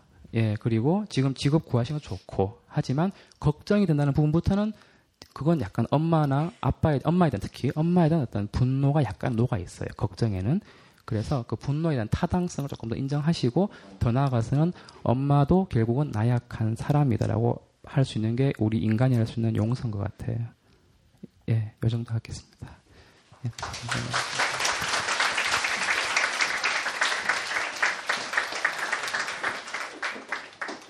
자, 예, 다음 분 모실게요. 네, 네. 안녕하세요. 안녕하십니까. 네. 예. 전 좀 너무 앞 네. 사연하고 좀 달라 사적이어서 그냥 요점만 제가. 말씀드리고 예, 예. 제가 보낸 사연을 바탕으로 말씀해 주시면 예, 예. 고맙겠습니다. 예, 저는 얼마 전에 이혼하신 분을 사귀었는데 직접 자녀를 양육하고 있는 상태였고 전부인의 도움을 받고 예. 있는 상태여서 그러니까는 그 전부인한테 돌아갈 것 같은 불안감 때문에 사연을 보냈고요. 예. 그 불안감을 제가 이렇게 어떻게 하지 못했고 상대는 명확하게 말을 안 해줘서 음. 지금 이렇게 관계를 정리한 상태인데 이렇게 뭐 상대가 잡는다거나 해명을 한다거나 이런 과정이 또 없어서 음. 좀 지금 이제 정리가 되고 나서도 좀 힘든 상황이어서 이렇게 상담을 신청했습니다. 예, 예. 그, 뭐, 제가 조금 더 부연 설명 드리면요. 네. 굉장히 지금 뭐 전문직 여성이시고 정말 커리어 우먼이신데, 말 그대로. 그죠? 근데 이제, 뭐랄까, 결혼에 대해서 네. 먼저 좀 여쭤보고 싶어요. 네. 결혼에 대한 가치관, 네. 어, 어, 결혼을 어떻게 생각하시는지. 예. 아, 이제 저는 어, 20대 때는 예. 결혼하지 않는 나이라고 생각했고요. 음. 한 번도 20대 때는 결혼을 생각해보지 않았고 어, 또 다른 그 여성들하고 조금 다른 삶을 살았고요. 20대 때는요. 예. 그러니까 나 개인보다는 명분이 있는 아, 좀더 아, 대의가 있는 일에 제 시간을 많이 보냈었고 예. 그다음에 30대는 제 직장에 대해서 안정감을 가지고 그러니까 주로 이제 세사 세- 세계여행을 많이 다니면서 어, 나와 어. 세상을 탐구하고 어. 나 혼자 세상에 맞서서 열심히 살아가는 게 나한테 주어진 과제라고 생각했고 어, 되게 멋있어요. 예. 좋아, 괜찮아요. 애를 좋아요. 애를 예, 낳고 예. 한 네. 여자 한 남편의 여자로 예. 사는 것은 예, 예. 그 누구나 다 하는 일이라고 생각했어요. 그래서 예? 이제 여기서부터 좀 이상한데? 예. 그래서 아, 네. 그냥 저는 네. 그냥 혼자서 이제 네. 그래서 경제적인 독립이 가장 중요하다고 생각했고 아, 아. 저한테 필요한 여러 가지를 갖춰야 된다고 생각하면서 산 게 30대였었어요. 그러면 나중에 결국 이제 과제가 있었네요. 대 20대는 어떻게 이걸 해야 되고 30대는 이걸 해야 되고 네, 그죠? 네, 그런 게 목표 있었죠. 설정을 하고 네, 끼워 맞추는 느낌. 네, 그럼 그런 게 그럼 이제. 뭐 좀 40대는 그럼 좀 지나서 네. 뭐 결혼해야 되겠다. 그쵸. 이제 최근에는 이제 1, 2년 사이에는 이제 그러한 것들을 네. 이제 실현해보고 부딪혀 봤을 때 결국은 인자, 혼자 살 수 없다는 거를 이제 안 거죠. 그 저는 음. 그냥 60, 70이어도 충분히 그러니까 스스로 힘을 믿고 네. 여러 가지 일을 하면서 살 수 있다고 항상 이렇게 믿었는데 이제 실제로는 이제 그 그러지 않을 거라는 이제 생각을 하고 깨닫고 불안하셨어요? 아, 불안한 것보다 하고 싶은 일이 이제는 별로 없더라고요. 어. 그래서 이제 네. 이제 다른 왠지 말하다 보니까 답이 나오는 것 같아요. 아 그래요. 별로 네. 하고 싶은 일이 없고 네. 의미가 없고 제가 아. 이전에 의미를 두었던 여러 가지 일들이 그 그런 일을 다른 사람한테 얘기하면 굉장히 너는 잘 살고 있다라는 얘기를 항상 들었고 예. 그래서 음 그런데 이제 40이 넘어서는 이제 생각이 좀 바뀌었지만 그게 또 저희 저항 같은 게 있었거든요. 아, 예, 예. 있었는데 이제 최근에 이제 좀 더 그런 그러니까 1, 2년 사이에 최근에 그런 그러니까는 뭐 결혼 자체가 중요한 게 아니라 아 인간이 산다는 게 굳이 거창할 필요도 없고 음. 아, 그건 맞아요. 예, 예, 예, 누군가와 예. 함께 부대끼면서 그냥 사는 것이 결혼이라면 결혼도 할 수 있겠다 이렇게 아. 생각을 한 아, 그건 그런 이제 여러 가지 이제 네. 마음의 상태가 된 상태에서 이제 네. 만났고 이제 미혼인 줄 알았는데 나중에 이제 이혼남인 걸 알았거든요. 그때 배신감이 되게 들었을 것 같은데. 그죠? 예. 그분은 내가 알고 나왔다고 생각을 했고 음, 저도 이제 네. 그분도 제가 나이가 있으니까 네. 이제 중간에 소개시켜 주신 분이 그냥 싱글이라고 한 거예요. 어. 싱글이라면 저는 당연히 네. 그냥 한 번도 하지 않은 사람이라 받아들였고 어, 그쪽에서는 중간에 소개시켜 준 분이 이혼하신 분이라 저도 이혼했다고 생각을 했고 아, 서로 오해가. 있었는데 일단 그랬는데 네. 만나서 뭔가 잘 이렇게 마음이 이제 가- 간 거죠. 예, 갔고 예. 근데 조금 지나 보니까 시간 지나면서 남자분이 우유부단해지고 네. 뭔가 뜨뜻미지근해지면서 네. 그럼 지금은 일단 당 연락이 없는 상태신 거. 그쵸. 예. 제가 이제 음. 어떤, 어, 어, 이제 물어본 거죠. 그러니까 물어보고 네. 어떻게 할 건지에 대해서 답을 달라고 했고 시간을 줬지만 예. 어, 명확하게 답을 하지 않은 상황이라 저는 그럼 관계를 정리하는 게 좋겠다 했고 아, 예. 그러면 이제 그쪽에서도 받아들인 거죠. 예. 아, 그럼 지금은 어떤 생, 지금은 어떤 고민이 드세요? 요즘? 아, 지금은 예. 이제 음, 어, 저 그러니까 첫째는요. 아, 제가 만났던 그 시간이나 그 감정들이 저는 굉장히 뭐 이렇게 절실했지만 상대는 돌아갈 곳이 있는 처음부터 돌아갈 아. 곳이 있었던 사람이었는데 내가 이렇게 그런 생각 없이 마음을 네. 줬다는 자책도 있고 예. 그 다음에 근데 그 사람이 정말 뭐 재개발을 할지 돌아갈지 그거는 불투명한 거죠. 예, 그렇지. 그러고 결국은 그런 방황 남자의 이혼하고 나서의 방황을 이제 잠재우고 어떤 연애를 통해서 자기 부인의 소중함을 깨닫고 음. 이제 이런 가독이적인 여성의 그러니까 나를 통해서 그렇죠. 내가 그 예. 사람한테 네. 오히려 그냥 큐피트의 화살이 됐다. 뭐 이용당했네. 뭐 이런 느낌. 아니, 그런 그죠? 느낌도 예. 있고 결국은 예, 사람이 그렇잖아요. 그러니까 누군가를 만나보다 보다면은 예전에 나의 부인이었고 애기 예, 엄마였던 예. 사람에 대한 이제 그게 음. 그게 있을 것 같아요. 그런 음. 마음이 드는 소중함이 또 예. 다시 드는 마음이 있을 것 같고 예. 그러니까 그런 과정에서 이게 시간을 보내고 나만 어떤 그, 그 관계에 대해서 이렇게 생각을 많이 하지 않았나 이런 음. 어, 좀 그런 이제 저 이제 나한테 있는 건 뭐냐 이렇게 생각했을 때 좀 그런 마음이 드는 거죠. 음. 그 이런 것 같아요. 결국엔 저기 사실은 이것도 뭐 제가 사연이 되게 길었거든요. 뵈니까 뭐 중간 중간에 뭐 카톡도 씹히고 막 그랬는 것 같기도 하고 막 뭐지 아니, 씹힌 그런 말은 없는데요. 예. 그- 뭔가 좀 이렇게 연락이 두절이 된다든지 아, 예, 무슨 네. 일이 있을 때 연락이 두절된 적이 있었어요. 굉장히 좀 의존적인 분 같아요, 사실은. 제가요. 아니요, 이 남, 이, 그, 사귀었던 분, 약간 우유부단하고, 뭔가가 원 가족, 그러니까 자신의 어떤, 뭐, 아버님 한테 어떤 구속돼 있고, 결정을 잘 못하고. 그, 그렇지 않나요? 네, 그죠? 아버님한테 예, 예, 예, 예. 네, 아버지한테 엄청 구속당하고 있어요. 그죠? 예. 이런 분들 특징이 그래요. 그래서 자기 마음도 자기도 몰라요. 이런 남자들은. 예, 예. 오히려 지금 그래서 지금 계신 앞에 우리 내 사연 주신 분이 앞서가는 것 같아요. 그러니까 사람은 그런 게 있거든요. 뭔가 되게 불쾌한데 꼭 우리는 원인을 찾아야 속이 시원한 게 있거든요. 그죠? 그래서 지금 막 사실은 이 남자분은 굉장히 수동적이고 우유부단하고 아직은 미숙해요, 사실은. 못 벗어났어요. 그래서 지금 우리가 하는 고민도 못 해요, 사실 미안하지만. 그런데 이제 사연 주신 분은 뭔가 딱딱 부러져야 돼요. 성취해야 돼요. 그래서 이 이유도 뭔지 알아야 돼. 근데 인간 관계는 진짜 우리가 알 수 없는 영역이 더 많아요. 원인을 모르는 게 더 많아요. 그래서 이거를 알려고 하니까 약 이게 모르니까 약이지 모르는 거예요. 그죠? 그러니까 막 이게 자꾸 곱씹어지고 자꾸 반복되고 일상이 막 그 생각으로 가득 차 있는데 일단 아 그분은 제가 볼 때는 제 느낌상 굉장히 미숙하기 때문에 미숙하다. 그리고 그리고 뭐지? 그래서 우리 마음 같지 않고요. 뭔가가 지금 좀 그분도 생각은 많지만 어떻게 결정할 수 없는 아마 온 가족으로 다시 안 돌아갈 거야. 못 돌아갈 것 같아요. 그 전처도 되었으니까 받아주겠어요.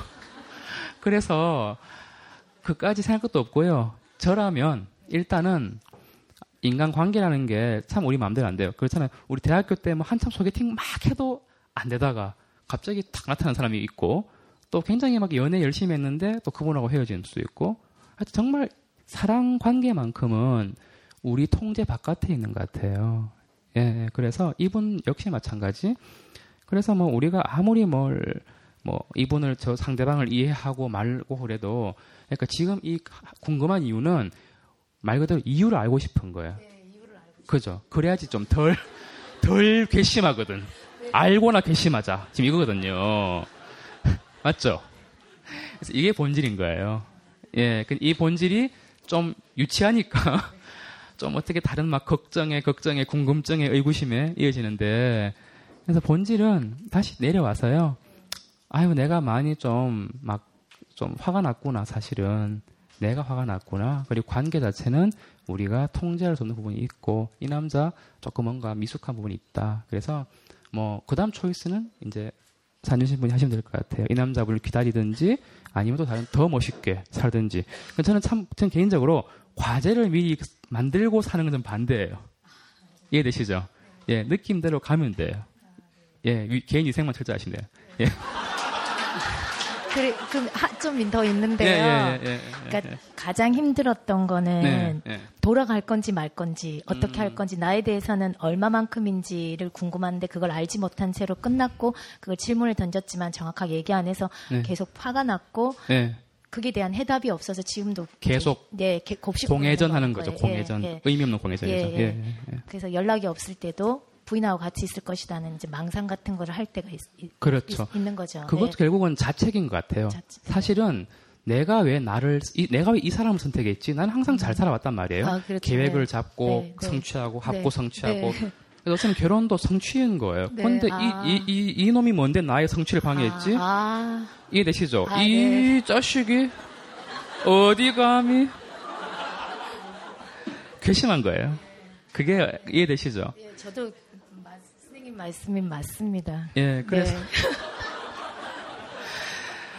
정답은 없는데 저는 그런 느낌이 들 것 같고요. 그래서 그거의 본질이라면 아 그럼 우리의 의구심 이 사람이 어떻게 살까 뭐 다시 원 다시 자기 부인 찾아갈까 이 걱정의 본질은 결국은 나의 괘씸함의 원인을 알고 싶은 거다.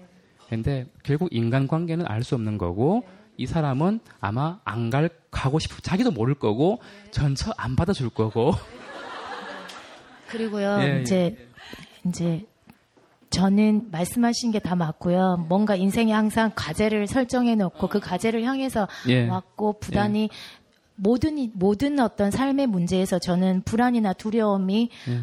많이 없었고 다른 여성에 비해서 오히려 어, 도전과 어. 부딪힘으로 아, 해결한. 해결한 자세였는데 예, 예. 왜 지금까지 유독 어. 남자 관계나 사랑의만큼은 음. 오히려 그렇지 않은 연약한 여성보다 더 음. 불안해하고 음. 더 나약하고 더 숨고 항상 그 남자를 만나서도 내가 궁금한 걸 직접적으로 대놓고 물어본 적이 없거든요. 음. 항상 10번, 20번을 생각하고 난 뒤에 네. 정제된 말로 그냥 간단히만 그죠. 물어봤거든요. 왜냐하면 내가 틀릴까봐 불안하거든요. 아, 그러니까 인간 관계는 네, 다 보편적이에요. 인간 관계는 우리가 암만 머리를 다 굴려도 안 되는 거예요, 진짜. 왜냐하면 상대방도 자기 모르거든. 자기도 자기 몰라요. 근데 내가 어떻게 알겠어요? 그래서 인간 관계조차도 어쩌면 통제할 리 있었다. 그죠? 그러면은 그것도 교만이라는 걸로 가죠. 공통분모, 그죠? 그래서 우리는 항상 뭐든지 다 잡으려는 경향이 있어요. 근데 이게 나쁜 건 아니고 유아 시기에는 정상입니다. 그리고 올라오면서도 항상 우리는 성취하면 되고, 그죠?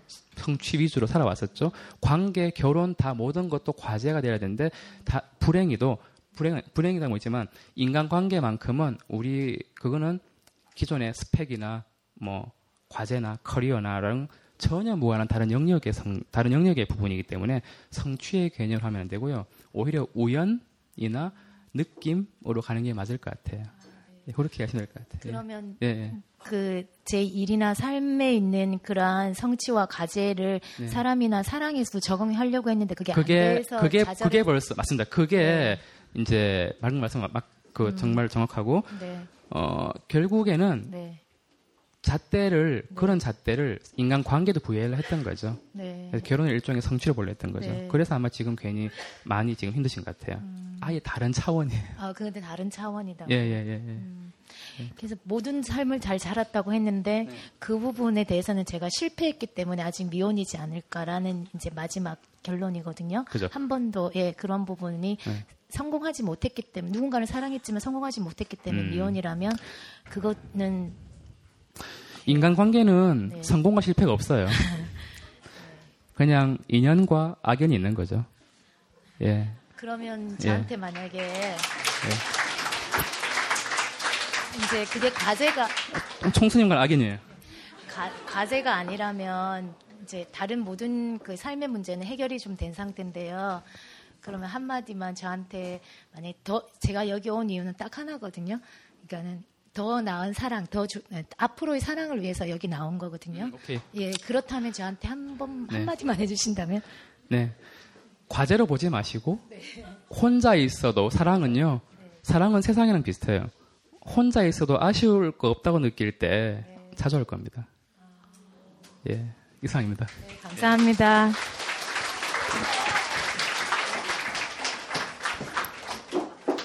오늘 사연은 여기까지 받았었고요. 저도 뭐 나름 준비를 했는데 하다 보니까 또 직접 만나 뵈니까 또 다른 또 뭔가 말이 많이 나오고 물론 뭐 도움이 되는지 안 되는지 모르겠지만은 제 나름으로는 뭐 평소에 병원에서 진료 보듯이 그렇게 봤었어요. 예, 그래서 아이고 예. 혹시나 첨언하실 거 있으시면 좀 말씀을 좀 부탁드릴게요. 아니 저도 상담을 받으러 나왔습니다.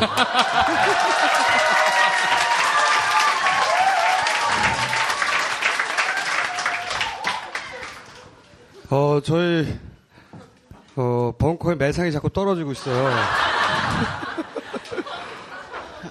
너무 불안해요.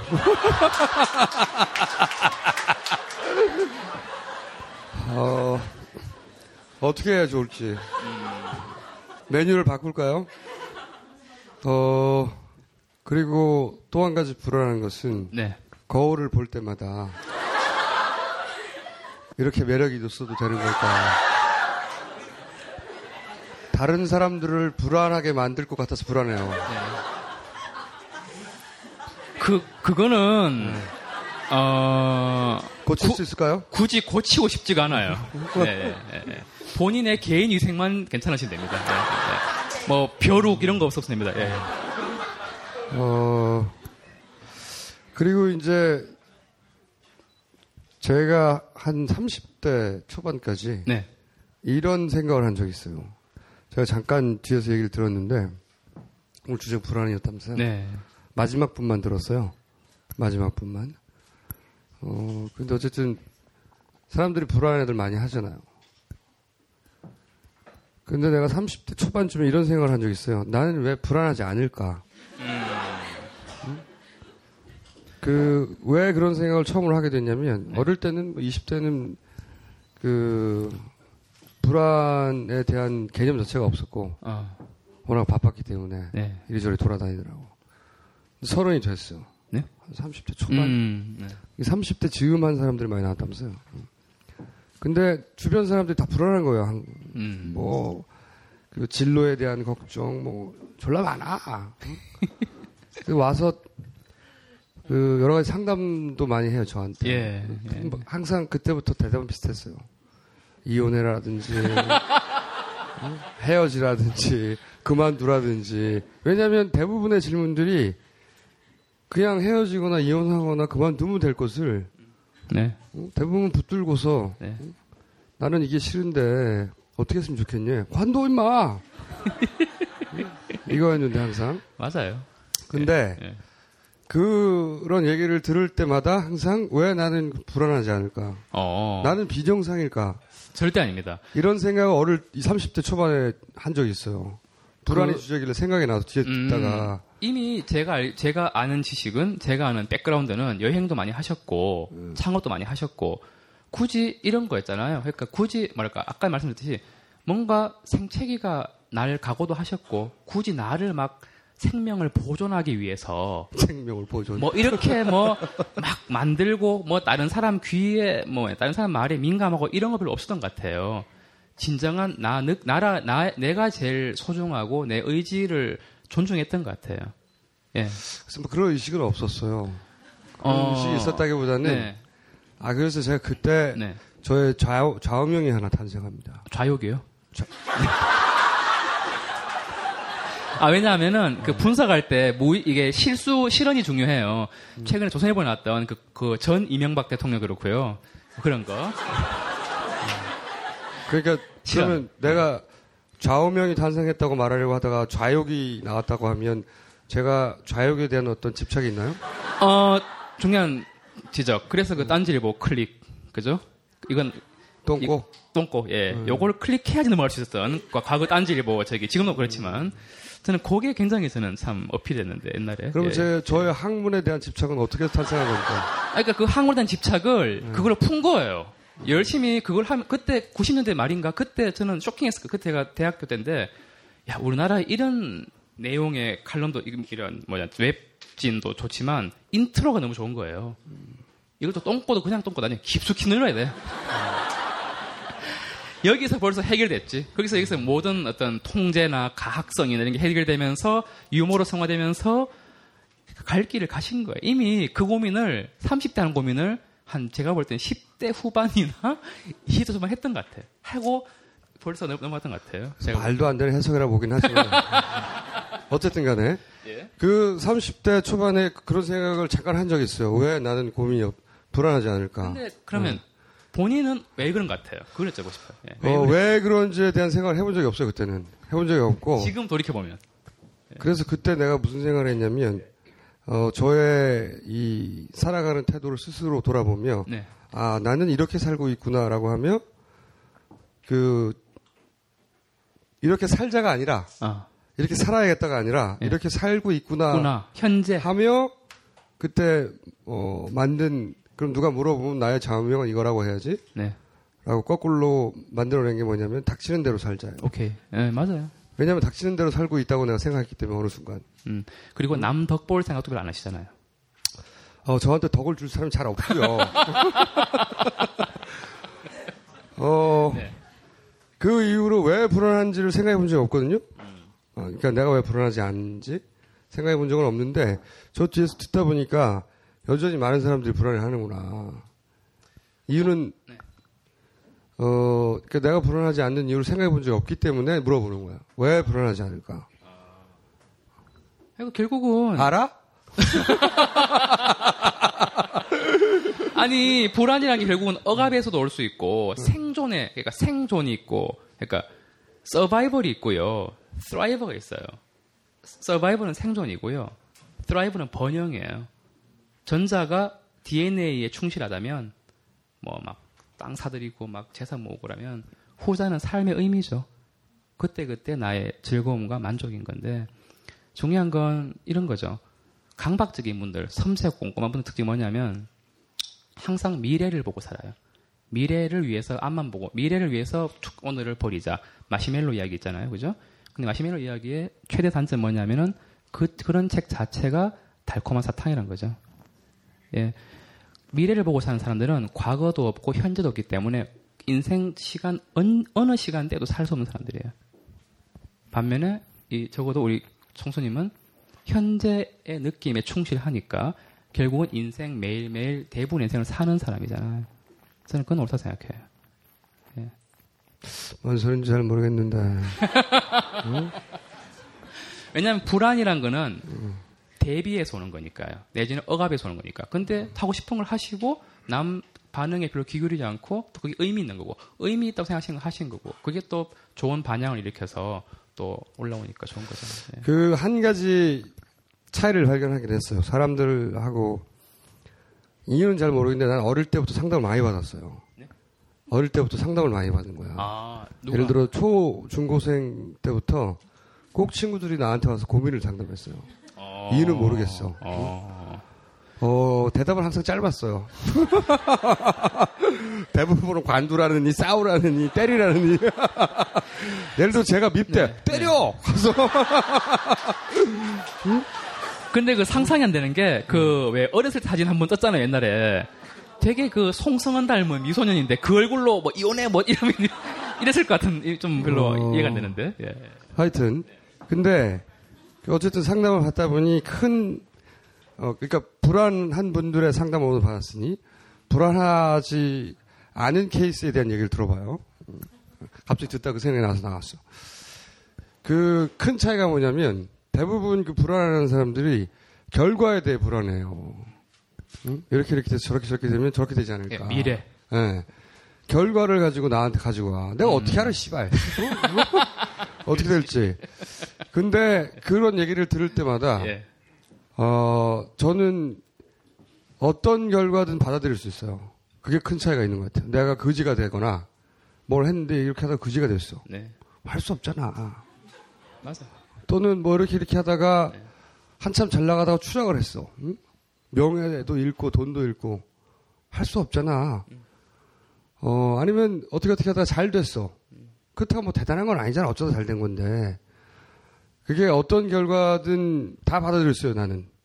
예를 들어서 어- 길을 가다가 재수없게 교통사고로 죽었어. 할수 없잖아. 맞아. 응? 음. 내가 계획한 건 아니지만 그럴 수도 있는 거 아니야. 사고 나서 죽을 사람들이 다 계획하나? 아니잖아. 맞아. 예. 그게 큰 차이가 있더라고. 얘기, 다른 사람들하고 얘기하다 보니까 음. 이렇게 되면 어떡하니? 할수 없잖아. 응? 그, 그러니까 그렇게 돼도 상관없다가 아니라 네. 상관없지는 않죠. 음. 그렇게 되면 뭐 괴롭거나 아니, 힘들거나 그렇죠. 예. 거지가 되거나 그렇지만 할 수 없는 거예요. 음. 그렇게 된다면 내가 통제할 수 없는 거잖아. 통제할 수 없는 영역이 훨씬 더 많다. 그걸 일찌감치 깨달으신 거예요. 그래서 다 받아들여요 나는 그거를 그 결과를 그럴 수도 있다는 것을. 어 네. 그게 큰 차이가 있어요. 보니까 그거가 제가 색담에 잠깐 얘기했던 코허 트란 박사분이 있었는데 인간이 할 수- 인간이 할- 도달할 수 있는 최고의 성취가 뭐냐? 결국 인간의 유한성을 깨닫는 거다라고 말씀하셨거든요. 어, 상통하는 그분은 그거를 정신 분석학 회장도 하고 50대 60대 돼야 아신 건데 그거를 중학교 때 알았다니까 대단한 네, 사람이 아니문이다. 그것은 어,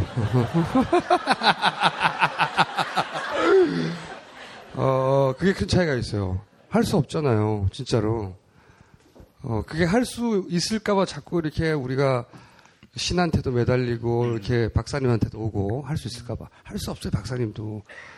맞아요. 예. 사람들한테 물어보고 하는데 할 수 없다는 거. 중요한 어, 굉장히 중요한 컨셉이죠. 예. 그거를 받아들이면 네. 자유로워지는 거죠. 내가 그 결과로부터 자유, 자유로워지는 거예요. 음. 할 수는 없는데 미래에 대해서 할 수 없다고 생각을 하면 할 수 있는 게 겨- 현재밖에 없잖아. 존나게 현재만 생각하는 거예요 언제나. 그렇죠. 예. 그러다 그 결과가 좋을 수도 있고 나쁠 수도 있는데 결과는 할 수 없잖아. 맞아요. 제 필명이 그래서 하루살이입니다. 하루살이. 하루살이 예찬론자고 내일 눈- 오늘 감고 내일 눈 뜨면 아 재수 사는 거죠. 그리고 이왕 살 바에는 멋있게 살자. 그거예요. 까맣다. 뭐 내일 눈 떴다. 그럼 아 눈 떴네. 이왕 살 거 멋있게 살자. 간지나게. 본인이 멋있다고 생각하나 보지? 어 그렇게 생각해서 이 정도예요. 예, 예, 예. 불안하지 말아야지 하고 노력해서 된 건 아니고 운이 좋은 거죠. 그렇게 생겨 먹어서 그렇게 생각해도 다 운이 좋다고. 있는 그- 그대로 받아들이시면 될 것 같아요. 네. 그, 그런데 어쨌든 불안해하던 친구들 혹은 주변 사람들과 저의 차이를 얘기 듣다가 가만히 생각해 보니 뭘 저렇게 결과에 대해서 자꾸 아, 불안해하는가. 예, 예. 어, 그건 어쩔 수 없는데 어, 그 차이가 있었어요. 할 수 없잖아. 그 뭐든지 받아들일 수 있는. 맞습니다. 하루를 살더라도 이것도 속 속은데요. 하루를 살더라도 쪼대로 살자. 이게 제 좌우명입니다. 예. 그거는 여행 여행을 가게 되면 사람들의 행태가 극명하게 드러나는 경우가 많이 있어요. 예를 들어서 이 저처럼 할 수 없잖아 스타일과 어? 어떻게든 해야 할 텐데 스타일이 있다고 치면 이 어떻게든 해야 되는데 스타일이 한 99%예요 사람들의. 그분들은 여행을 할 때 어떻게 하냐면요. 예를 들어서 배, 배낭여행 같은 거 갔다고 쳐요. 그럼 돈을 지금도 그 정도 수준이면 되는지 모르겠는데 한 달 가면 한 150만 원 정도 들고 갔어요. 제가 배낭여행 많이 다닐 때는 사람들이 하루 예산이 3만 인 3만 원인가? 어. 5만 원인가? 네. 씨발 계산이 안 되네. 하여튼 그렇다, 그렇다 치고. 어, 5만 원이구나. 5만 원. 네네. 150만 원 정도를 들고 갔다고요. 근데 그 90년대는 하루에 5만 원씩 쓰지 않아도 살 수 있었어요. 배낭여행에서 숙소 뭐 15,000원, 아, 식대 만 원. 그러려면 2만 원 정도 남는 거죠? 그럼 하루에 2만 원씩 쓸 수 있잖아요, 있게. 2만 원이야 해봐야 크게 쓸 수 있는 건 아니지만 내가 식빵 대신에 레스토랑에 가서 먹을 수도 있다고. 그렇잖아. 근데 이 99%는 그 2만 원을 안 써요. 2만 원을 안 쓰고 존나게 아껴. 계속 무슨 일이 생길지 모른다는 거야. 응? 무슨 일이 생길지 모르는 채 아니, 모른다고 생각하며 계속 그 돈을 안 쓰다가 예. 결국 유일하게 생기는 일은 면세점에서 그걸 산, 쓴다는 거야. 그게 유일하게 생기는 일이에요. 돈이 남았어. 돌아갈 때가 됐잖아. 그러면 예를 들어서 2만 5천 원만 쓰고 절반이 남은 거잖아요. 150만 원을 가져갔는데 70만 원 수익 남은 거야. 그 쓰려고 가져갔는데 그래서 그 돈을 또 가져오기는 아깝잖아. 예. 그러니까 공항, 그러니까 마지막 도시에 가가지고 면세점을 막, 확 돈을 다 쓰고 가. 그러, 그런 게 99%예요. 저는 가자마자 막 씁니다. 쓰고 싶은 게 있으면 막 싸. 그러니까 사고 싶은 게 있어도 막 사고. 그러다 보면 돈이 항상 모자라요. 그러면 중간에 뭐 노숙을 하기도 하고 아니면은 돈을 벌어야 될 상황도 생기죠. 어, 돈이 다 떨어졌네. 뭐 이렇게 접시 닦기 같은 어, 것도. 좋됐다. 네. 그럼 어떻게 해야 되지? 그럼 또 전혀 예. 내가 생각하지 않았던 여행 코스나 혹은 일들을 하게 되는 경우가 생기죠. 예. 예. 그래, 그러, 그래서 한, 한 달이나 두 달 여행을 하고 나면 이 다 나머지 99%제 친구나 주변 친구들이 아는 사람들이 배낭여행 한 것과 저의 배낭여행 계획이 너무 달라요. 음. 그 친구들은 이렇게 그 모으죠. 조- 주요한 코스를 싹 돌고 예. 그러다 면세점에서 물건을 잔뜩 사서 돌아가. 대부분. 네. 저는 보통은 계획을 세워서 왔는데 돌아갈 때쯤 되면 내가 생각하지 않던 도시에 있어. 전혀 생각지 못한 도시에서 네. 죽치고 있, 는 나를 발견하는 거죠. 그러니까 결국은 불확실한 걸 끌어안고 또 또 다른 그러니까 또 다른 세상이 펼쳐진 거잖아요. 말하자면 물론 고통 고생이 가셨겠지만 개인 위생도 안 좋겠고 예. 그, 아, 하여튼, 그- 그래서 전혀 다른 경험에, 경험치가 쌓이는 거예요. 완전히 다른 종류의. 그분들은, 어, 단체 배낭, 단체 여행을 왔던, 뭐, 관광을 왔던, 혼자 왔던 비슷한 코스만 돌아요. 저는 제가 모르던 도시에 가 있어요, 어딘가에. 꼭 그 도시를 가려고 한 건 아니었거든요. 또는, 그, 중간에 만난 어떤 사람과 어딘가를 가 있어. 그래서 여행 계획과 전혀 무관한 일들을 하고 있어요. 예를 들면 어디 가서 앞따라상을 하고 있다든가. 응? 어, 재밌는 예를 하나 들어볼게요. 중간에 돈이 또 떨어진 거예요. 어, 그러다가 그래서 그 돈이 없으니까 돈을 벌어야 되잖아. 근데 그때 생각났던 그 알바 중에 하나가 암달러상이에요. 왜 암달러상 생각났냐면 어, 그게, 그 부다페스트, 헝가리의 부다페스트였던 걸 기억하는데, 부다페스트를 처음 갔는데 암달러상이 나한테 접근을 했어. 그래서 은행 환율은 예를 들어서 1대 뭐 1인데, 네. 자기는 2대 1로 해주겠다. 이런 제안을 하는 거야. 음. 그래서 처음에 그 제안을 듣고, 어, 매우 반가운 제안이잖아요? 그래서 그렇게 했어. 근데 그렇게 한 사람들 중에 나중에 이제 여행객들한테 들어보니까 사기꾼도 되게 많대요. 가짜 돈을 준다든지. 우리가 헝가리 돈을 모르니까. 어. 또는 암달러 자체가 불법이니까 이 짜고 경찰인 척 하는 놈이 나타나가지고 그 돈을 다 뺏어간다든지 뭐 이런 식의. 거기서 블루오션을 본 거죠. 신뢰할 수 있는 암달러 상이 되자. 하여튼 그것도 짭짤했어요. 네. 그 어. 동양인들 상대로 예. 그러니까 모르는 사람이 주로 이제 아랍 그러니까 보통 터키에서 올라온 사람들 아랍 사람들이나 터키에서 올라온 사람들이 그런 일을 많이 했어요. 암달라상이나. 네. 어, 예, 예. 그 사람들보다는 동양인들에게는 적어도 동양인이 접근하는 게 훨씬 신뢰감이 있어 보이잖아. 그 당시도 이 헤어스타일에 이 저기 어, 그때는 훨씬 슬림하고 아이가 스마트한 데다가 어, 다만 그때도 머리도 머리는 길고 수염 있었어요. 음. 아주 훨씬 멋있었다고 볼 수 있죠. 여하간 내가 태어나서 암달러상을 하게 될 줄 누가 알았겠어. 음. 근데 그 전날 그 전날 내일 뭘 할까를 결정하다가 돈이 없으니까 음. 쌈달라상에서 돈을 잘 벌었어요. 음. 어, 그렇다고 그거를 뭐 몇 달간 한 건 아니지만 한 일주일 정도 잘 하고 그래서 여행 경비를 마련해서 또 딴 거 했다고. 그러니까 살 길은 다 있는 거야. 닥치는 대로 살면. 그, 내 생각에는 그 당시 여행했던 사람들 중에 헝가리에 가서 암달라상을 해본 사람 은 없었을 거야. 응? 닥치는 대로 사니까 그런 경험이 쌓이는 거잖아요. 근데 그거를 많이 만약에 딴 사람이 시켜도 못했을 거잖아요, 사실은. 누가 뭐 아무 따서 해라 그러면 했겠어요. 시키면 안 했겠죠. 그러니까요. 네. 또 그게 재미가 있었고 하니까 하신 거고. 어, 그게 짭짤할 것 거죠. 근데 단순히 경제 원칙으로는 결정하지 않았을 것 같아요. 물론 경제 원칙이 중요하지만 그러면서도 뭔가 이게 재밌거든요. 스릴도 좀 있고. 그러니까요. 네. 그러니까 뭔가 내 느낌을 존중하신 것 같아요. 저는 그거 되게 중요해요. 어쨌든 간에, 어, 불안해 하지 않으려면 어떻게 해야 되는, 결국, 어, 결과에 대해서, 네. 어, 뭐, 어떤 결과도 받아들일 자세가 돼 있으면 된다. 네. 왜냐면 사람이 그렇게 중요한 사람들이 아니거든요, 다들. 나나 당신들이나 대단히 중요한, 없어도 돼. 응? 맞아요. 네. 없어도 된다고 이 세상에. 그러니까 어떤 결과가 와도 다 받아들일 수 있는 거야. 방금 기억난 게 뭐냐면 방송할 때 저는 색다방송 할 때 딱 한마디 기억나세요. 왜냐면 그때 굉장히 낙곰수 녹음한다고 막 초췌하셨거든요. 거의 뭐 막 러닝도 꾀재재하게 꼬셔가지고 했는데 그때 제가 딱 다른 것도 다 기억 좋은 말씀이었지만 딱 한마디 왔던 게 뭐 제가 한마디 그냥 농담을 던졌는데 방송에서 이 말씀하셨어요. 내가 뭐 잘난 사람이라고. 근데 그 말은 되게 와닿았어요. 아니, 스스로는.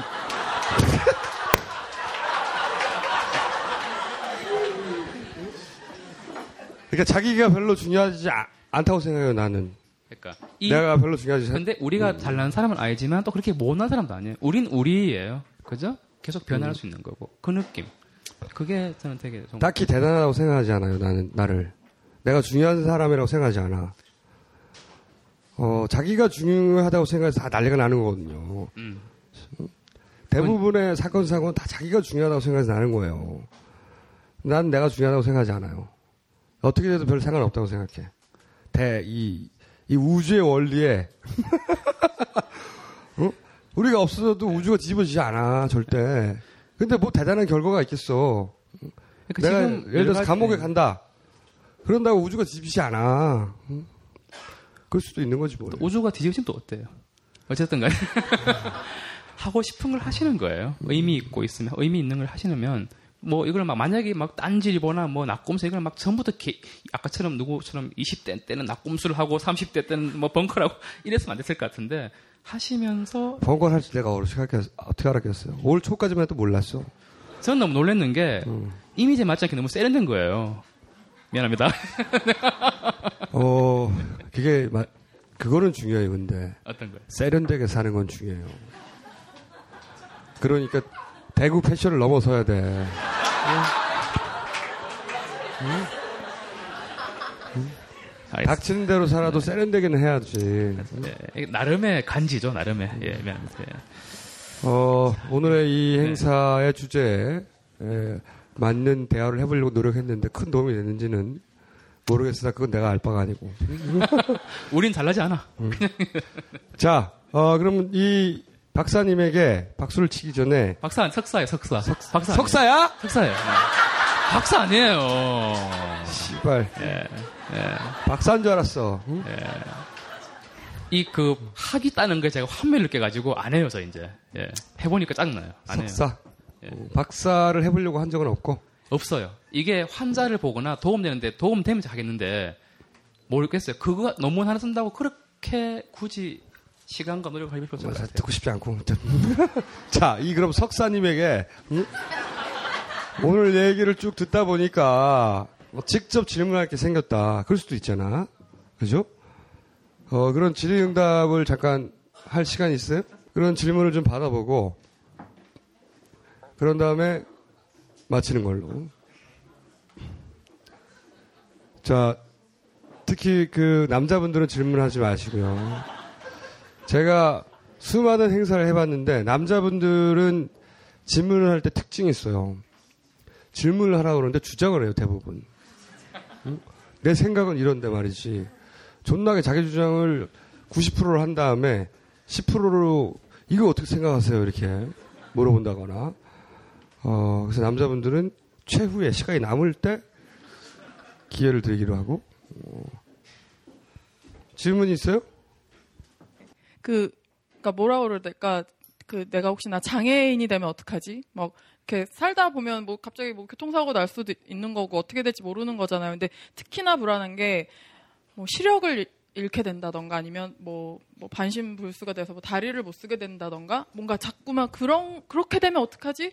그렇게 되면 안 되는데 안 되는데 그런 되게 이상한 불안이 항상 있어요. 근데 그러면서도 지금 내가 아 건강한 게 너무 좋다 행복하다 그런 생각을 되게 가- 항상 하거든요. 그래서 아 오늘도 내가 이렇게 멀쩡하게 살아있는 게 너무 감사하다 감사하다 이런 생각하고 너무 행복하다고 느끼면서도 한편으로는 그 거동에 대한 거동이 자유로워지지 않으면 어떡하나 그러니까 그게 항- 되게 불안한 게 그 시력에 대한 것과 어떤 다리를 못 쓰게 된다거나 이런 거에 대해서 굉장히 불안 이상하게 이유가 뭔지 모르겠는데 그런 불안이 있거든요. 그 어떤 이유가 있는 건지 좀 알고 싶어요. 그 답변하기 전에 네. 그거와 관련해서 지- 듣다 보니까 생각이 난 건데 어 그런 저기 비슷한 어 경우에 대해서 저도 생각해 본 적이 있거든요. 그 제 그 가까운 사람이 어 질병으로 인해서 어 신체의 자유도가 굉장히 낮아진 그- 그걸 보면서 만약에 나는 저런 이렇게 교통 아주 심, 심플한 예로 교통 사고 나서 어 다리가 하나 없어졌어. 뭐 두 개가 없어질 수도 있죠. 그러면 나는 어떨까 생각해 본 적이 있어요. 그런 생각해 본 적 없나? 어 아, 있거든요 나도 한 10년 넘은 것 같아 그것도 갑자기 생각이 났어 말 듣다 보니까 어 할 수 없지 뭐. 어, 제가 결론을, 어, 결론 지나치게 단순하긴 한데, 어, 그럼 할 수 없지 뭐. 좋은 휠체어를 구해야 되겠다. 저는요, 그러니까 차라리 죽는 거는 무섭지가 않은데 그런 음. 상황이 오면 저는 그냥 제가 자살을 할 것 같아요. 왜? 못 살 것 같아요. 여기 전문가적인 분석은 여기서 하기로 하고. 네네네. 왜못 살아요? 그러니까 이제 불편해지는 건데 네. 주변에 그러니까 그 상황이 안 닥쳐봐서 모르겠지만 아 그렇게 되면 어떻게 살지 너무 그 그게 되게 무서워요. 그러면 좋은 휠체어를 개발해야겠다 그런 생각 안 해요? 어? 좋은 네, 뭐 그런 도움을 받을 수 있으면은 뭐 다행이겠지만 저는 그, 그럴 경우에 어떤 생각을 했냐면, 어, 계단을 오르내기가 불편하구나. 그럴 경우에. 계단을 오르내릴 수 있는 휠체어를 개발해야 되겠다. 그 두 번째 든 생각은. 어, 그리고, 만약에 시, 그 시야를 그 뭐, 어, 잃었다. 시력을 상실했다. 그럴 경우에는 어떤 생각을 했냐면, 어, 그 전문 용어가 있던데, 어, 박쥐처럼, 박쥐처럼, 네. 박쥐가 왜 초음파를 초음파로? 통해서 위치 파악을 하잖아요. 그죠? 근데, 그, 그런, 아, 용어가 뭐더라? 그, 에? 초능력?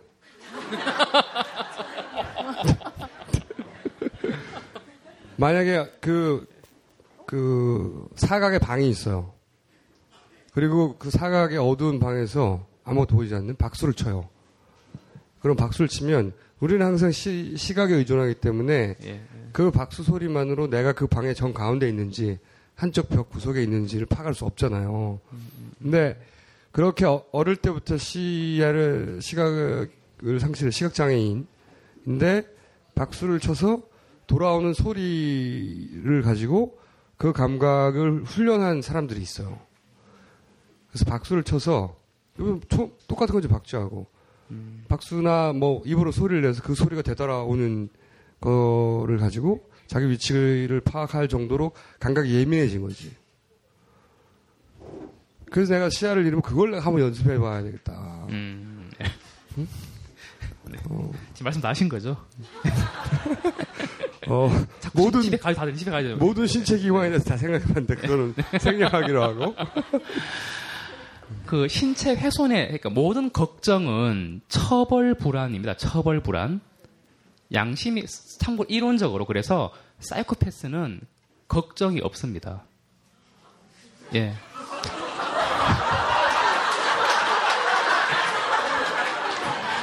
어, 하지만 다행히도 총수님은 걱정이 있어요.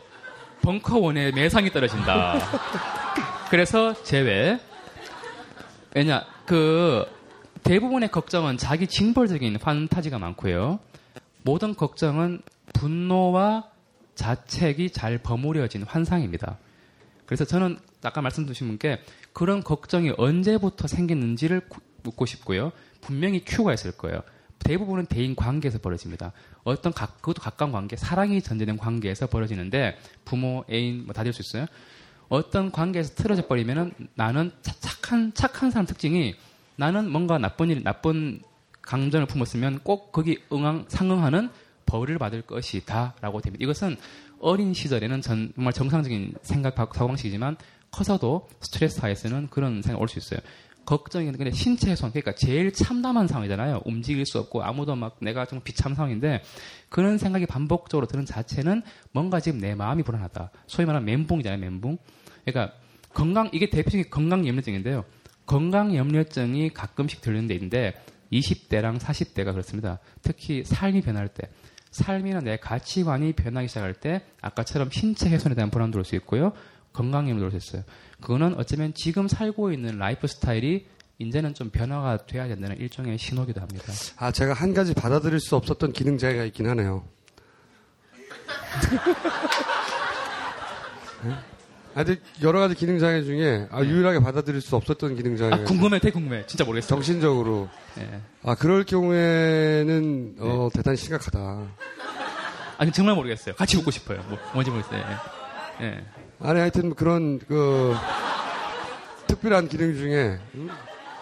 어, 우리가 이제 그 물론 저는 숨겨둔 자식이 없어요. 그리고 특별히 이세를 남겨야 되겠다는 의식도 별로 없어요, 저는. 음. 어, 그거는 없는 것이고, 특별히 없는 것이지, 그게 아예 상실되었을 때, 어떤 그 상실감이랄까? 네. 음? 아, 그것을 받아들이기 쉽지 않다. 아, 아. 어, 어, 그러면은, 네. 어, 이것도 병인가요? 그거는 정상입니다. 네. 그건 당연한 겁니다. 예. 네. 어, 그 제가 여러 가지 기능 장애 중에 그것만은 받아들이기 쉽지 않다. 저도 마찬가지예요. 어, 제가 어, 살아있는 생물로서, 응? 하나의 살아있는 생물로서 그것은 받아들이기 쉽지 않다. 예. 다른 사지가 다 절단돼도. 그래서, 어,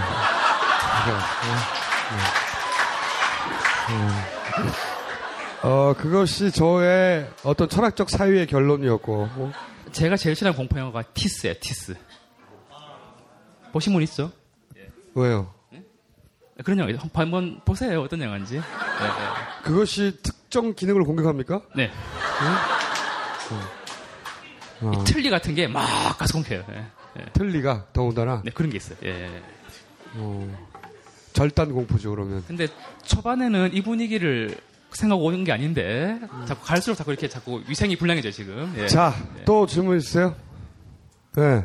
맞아. 진정한 의미에서 잘 휴식을 잘 못 취한다는 생각이 드는데요. 그러니까 어떤 활동을 할 때 항상 내가 생산적인 무슨 효용을 얻어야 돼, 얻어야겠다라는 그런 생각이 있는 것 같아요. 그러니까 저는 이렇게 뭐 쉬려고 뭐 영화를 본다던가 책을 읽는다던가 이런 걸 하더라도 아 이 책을 읽어서 나는 아 이런 거는 최소한 뭐 배웠다 이런 영화를 봤는데 이거는 아 이런 게 있었구나 이런 효용을 생각을 하게 되는 것 같아요 제가 그리고 이렇게 하루의 일과를 제가 보면 1분도 안 쉬고 뭔가 생산적인 일을 하려고 하는 게 제가 느껴져요 제, 제 스스로 그래서 제가 그런 거를 스스로 제가 분석을 하면서 애니어그램 유형 있잖아요. 그 인간 유형도 제가 분석해 보니까 성취형 인간인가. 그래서 항상 뭔가를 내가 생산적인 뭔가를 효용을 얻었다. 그때 만족을 느끼, 느끼고 그러다 보니까 되게 피로한 것 같아요. 제가 스스로 쉬다 쉰다라는 생각을 잘 못하게 되는데 그 원인은 잘 모르겠어요. 제가 유형까지는 제가 좀 파악을 했는데 원인은 뭔지를 잘 모르겠더라고요.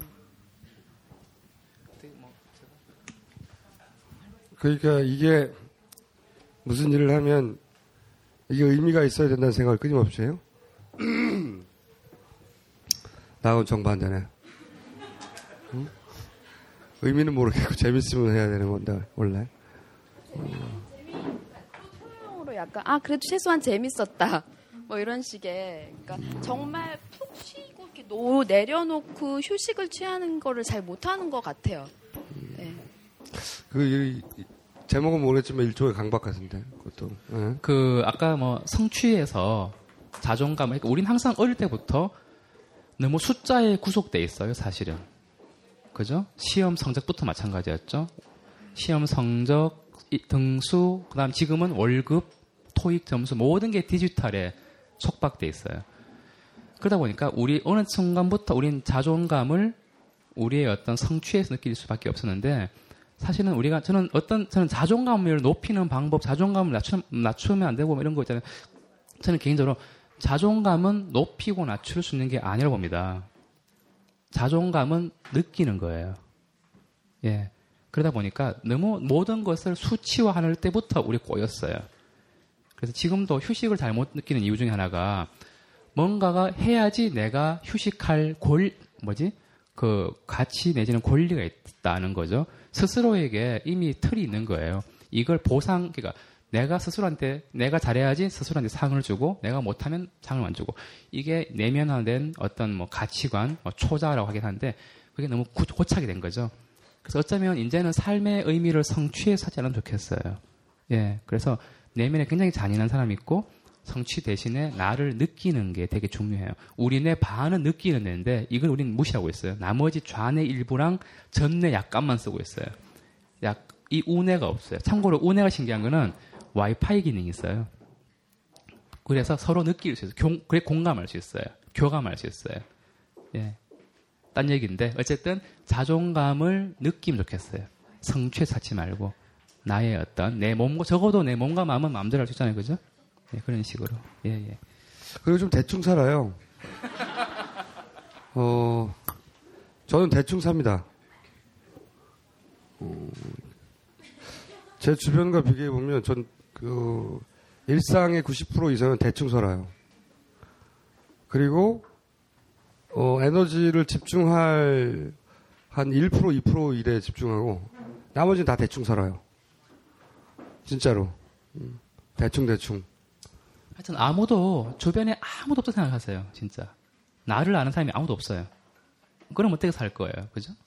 어, 그러면 어떻게 살 거예요? 나를 자꾸 반복해서 자문을 해야 돼요. 그러면 뭔가 제3의 뭔가 떠오를 거예요. 대충 살아요. 그렇지. 대충 살아도 돼요. 음. 그, 그런 차이가 있는 것 같아. 그 사람의 에너지, 그러니까 정신 자원이라는 게 대단히 한- 한정되어 있는데 모든 일에 다 똑같이 분배할 수 없잖아요. 음? 이것도 잘하고 저것도 잘하고 이 일도 어, 성과를 내야 되고 저 일도 성과를 내야 되고 다 그럴 수 없잖아요. 그러니까 나머지는 다 무시하고 어, 나머지는 대충 대충 대충 하고 그 중에 내가 정말로 관심이 있거나 꼭 하고 싶은 일이나 흥미를 땡기거나 재밌는 일에만 에너지 99%다 쏟는 거야. 맞아요. 예. 나머지 1%는 대충 대충 다 흘려요. 음? 그리고 우리가 대충 산다고 해도 대충 살수 없습니다. 이미 이렇게 교육받았기 때문에 아무리 우리 놓아도 절대 놓지 못하는 게 있어요. 그렇기 때문에 굉장히 많은 걸 관대, 굉장히 최대한 관대하게 나갈 수 있을 것 같고요. 흥에, 자신의 흥, 자신의 어떤 욕구, 재미, 이 부분을 굉장히 격상을 시켜야 될 것 같아요. 스스로, 의도적으로라도. 예, 그렇게 해줄 것 같아요. 예. 네, 오늘 여기 마지막 질문을 합시다. 너무 늦은 것 같으니까. 네 오늘 이야기 의미 있게 잘 들었고요. 그 걸어 걱정 불안이 뭐지 죄책감의 소산이라고 하셨잖아요. 근데 죄책감을 낮추려면 그럼 어떻게 하는 게 좋을지 여쭤보고 싶어요. 아, 불안의 원천은 죄책감인데 죄책감을 없애려면 어떻게 해야 되냐? 네, 좋은 질문이에요. 좋은 항상- 질문이랍니다. 네, 좋은, 정말 좋은 질문. 감사합니다. 자, 우리는 항상 뭐랄까 저기 우리나라 두 가지 컬처라 그랬죠, 문화를 그랬죠. 그러니까 유교 문화, 수치심에 취약할 수밖에 없고, 그다음에 크리스천 문화이기 때문에 항상 속죄의 욕구가 있는 거죠. 그래서 항상 우리는 뭔가 잘못하면 뭔가를 죄를 벌어봐야 될것 같고 한데 그래서 대부분의 양심이 너무 비대하신 분들은 죄책감에 놓이게 되기 쉬운데 가장 중요한 거는요. 의도적으로 내가 고생했던 거를 떠올린 겁니다. 중요한 얘기입니다. 인간 관계에서 아까 늘 말씀하시면 이혼해라 이혼해라 할 때 못하는 이유가 왠지 뭔가 미안하고 왠지 내가 특히 애 자제분 있으면 더 심하 더안 되거든요. 왠지 내가 애를 버리고 떠난 천만에 그 내가 고통스러운 걸 느끼시면 내가 고통 당했던 걸 인간 관계에서 느낄 수 있다면 충분히 나의 권리를 탈 수 있죠. 죄책감 있는 분들은 나의 권리와 내 고통 받았던 기억은 깡그리 잊은 채 내가 받았던 것만 기억하시는 특성이 있어요. 그래서 죄책감에서 벗어나려면 내가 고생 받았고 내가 울분을 겪었던 그걸 의도적으로 떠올리셔야지 밸런스가 맞습니다. 예, 그거는 좀 중요한 얘기입니다. 예.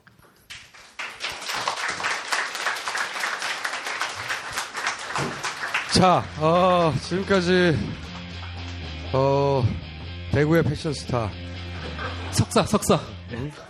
석사 김현철 선생이었습니다. 감사합니다. 고맙습니다. 예. 아마 절대로 기쁘게 듣지는 못할 거다. 뭐냐 하면 나는 별일 없이 산다. 뭐 별다른 걱정 없다. 나는 별일 없이 산다. 이렇다 할 고민 없다. 네 같으면 10중 8구 불쾌해질 얘기를 들려주마. 오늘 밤 절대로 두 다리 쭉 뻗고 잠들진 못할 거다. 그게 뭐냐면 나는 별일 없이 산다. 뭐 별 다른 걱정 없다. 벙커원, 벙커원, 벙커원 라디오.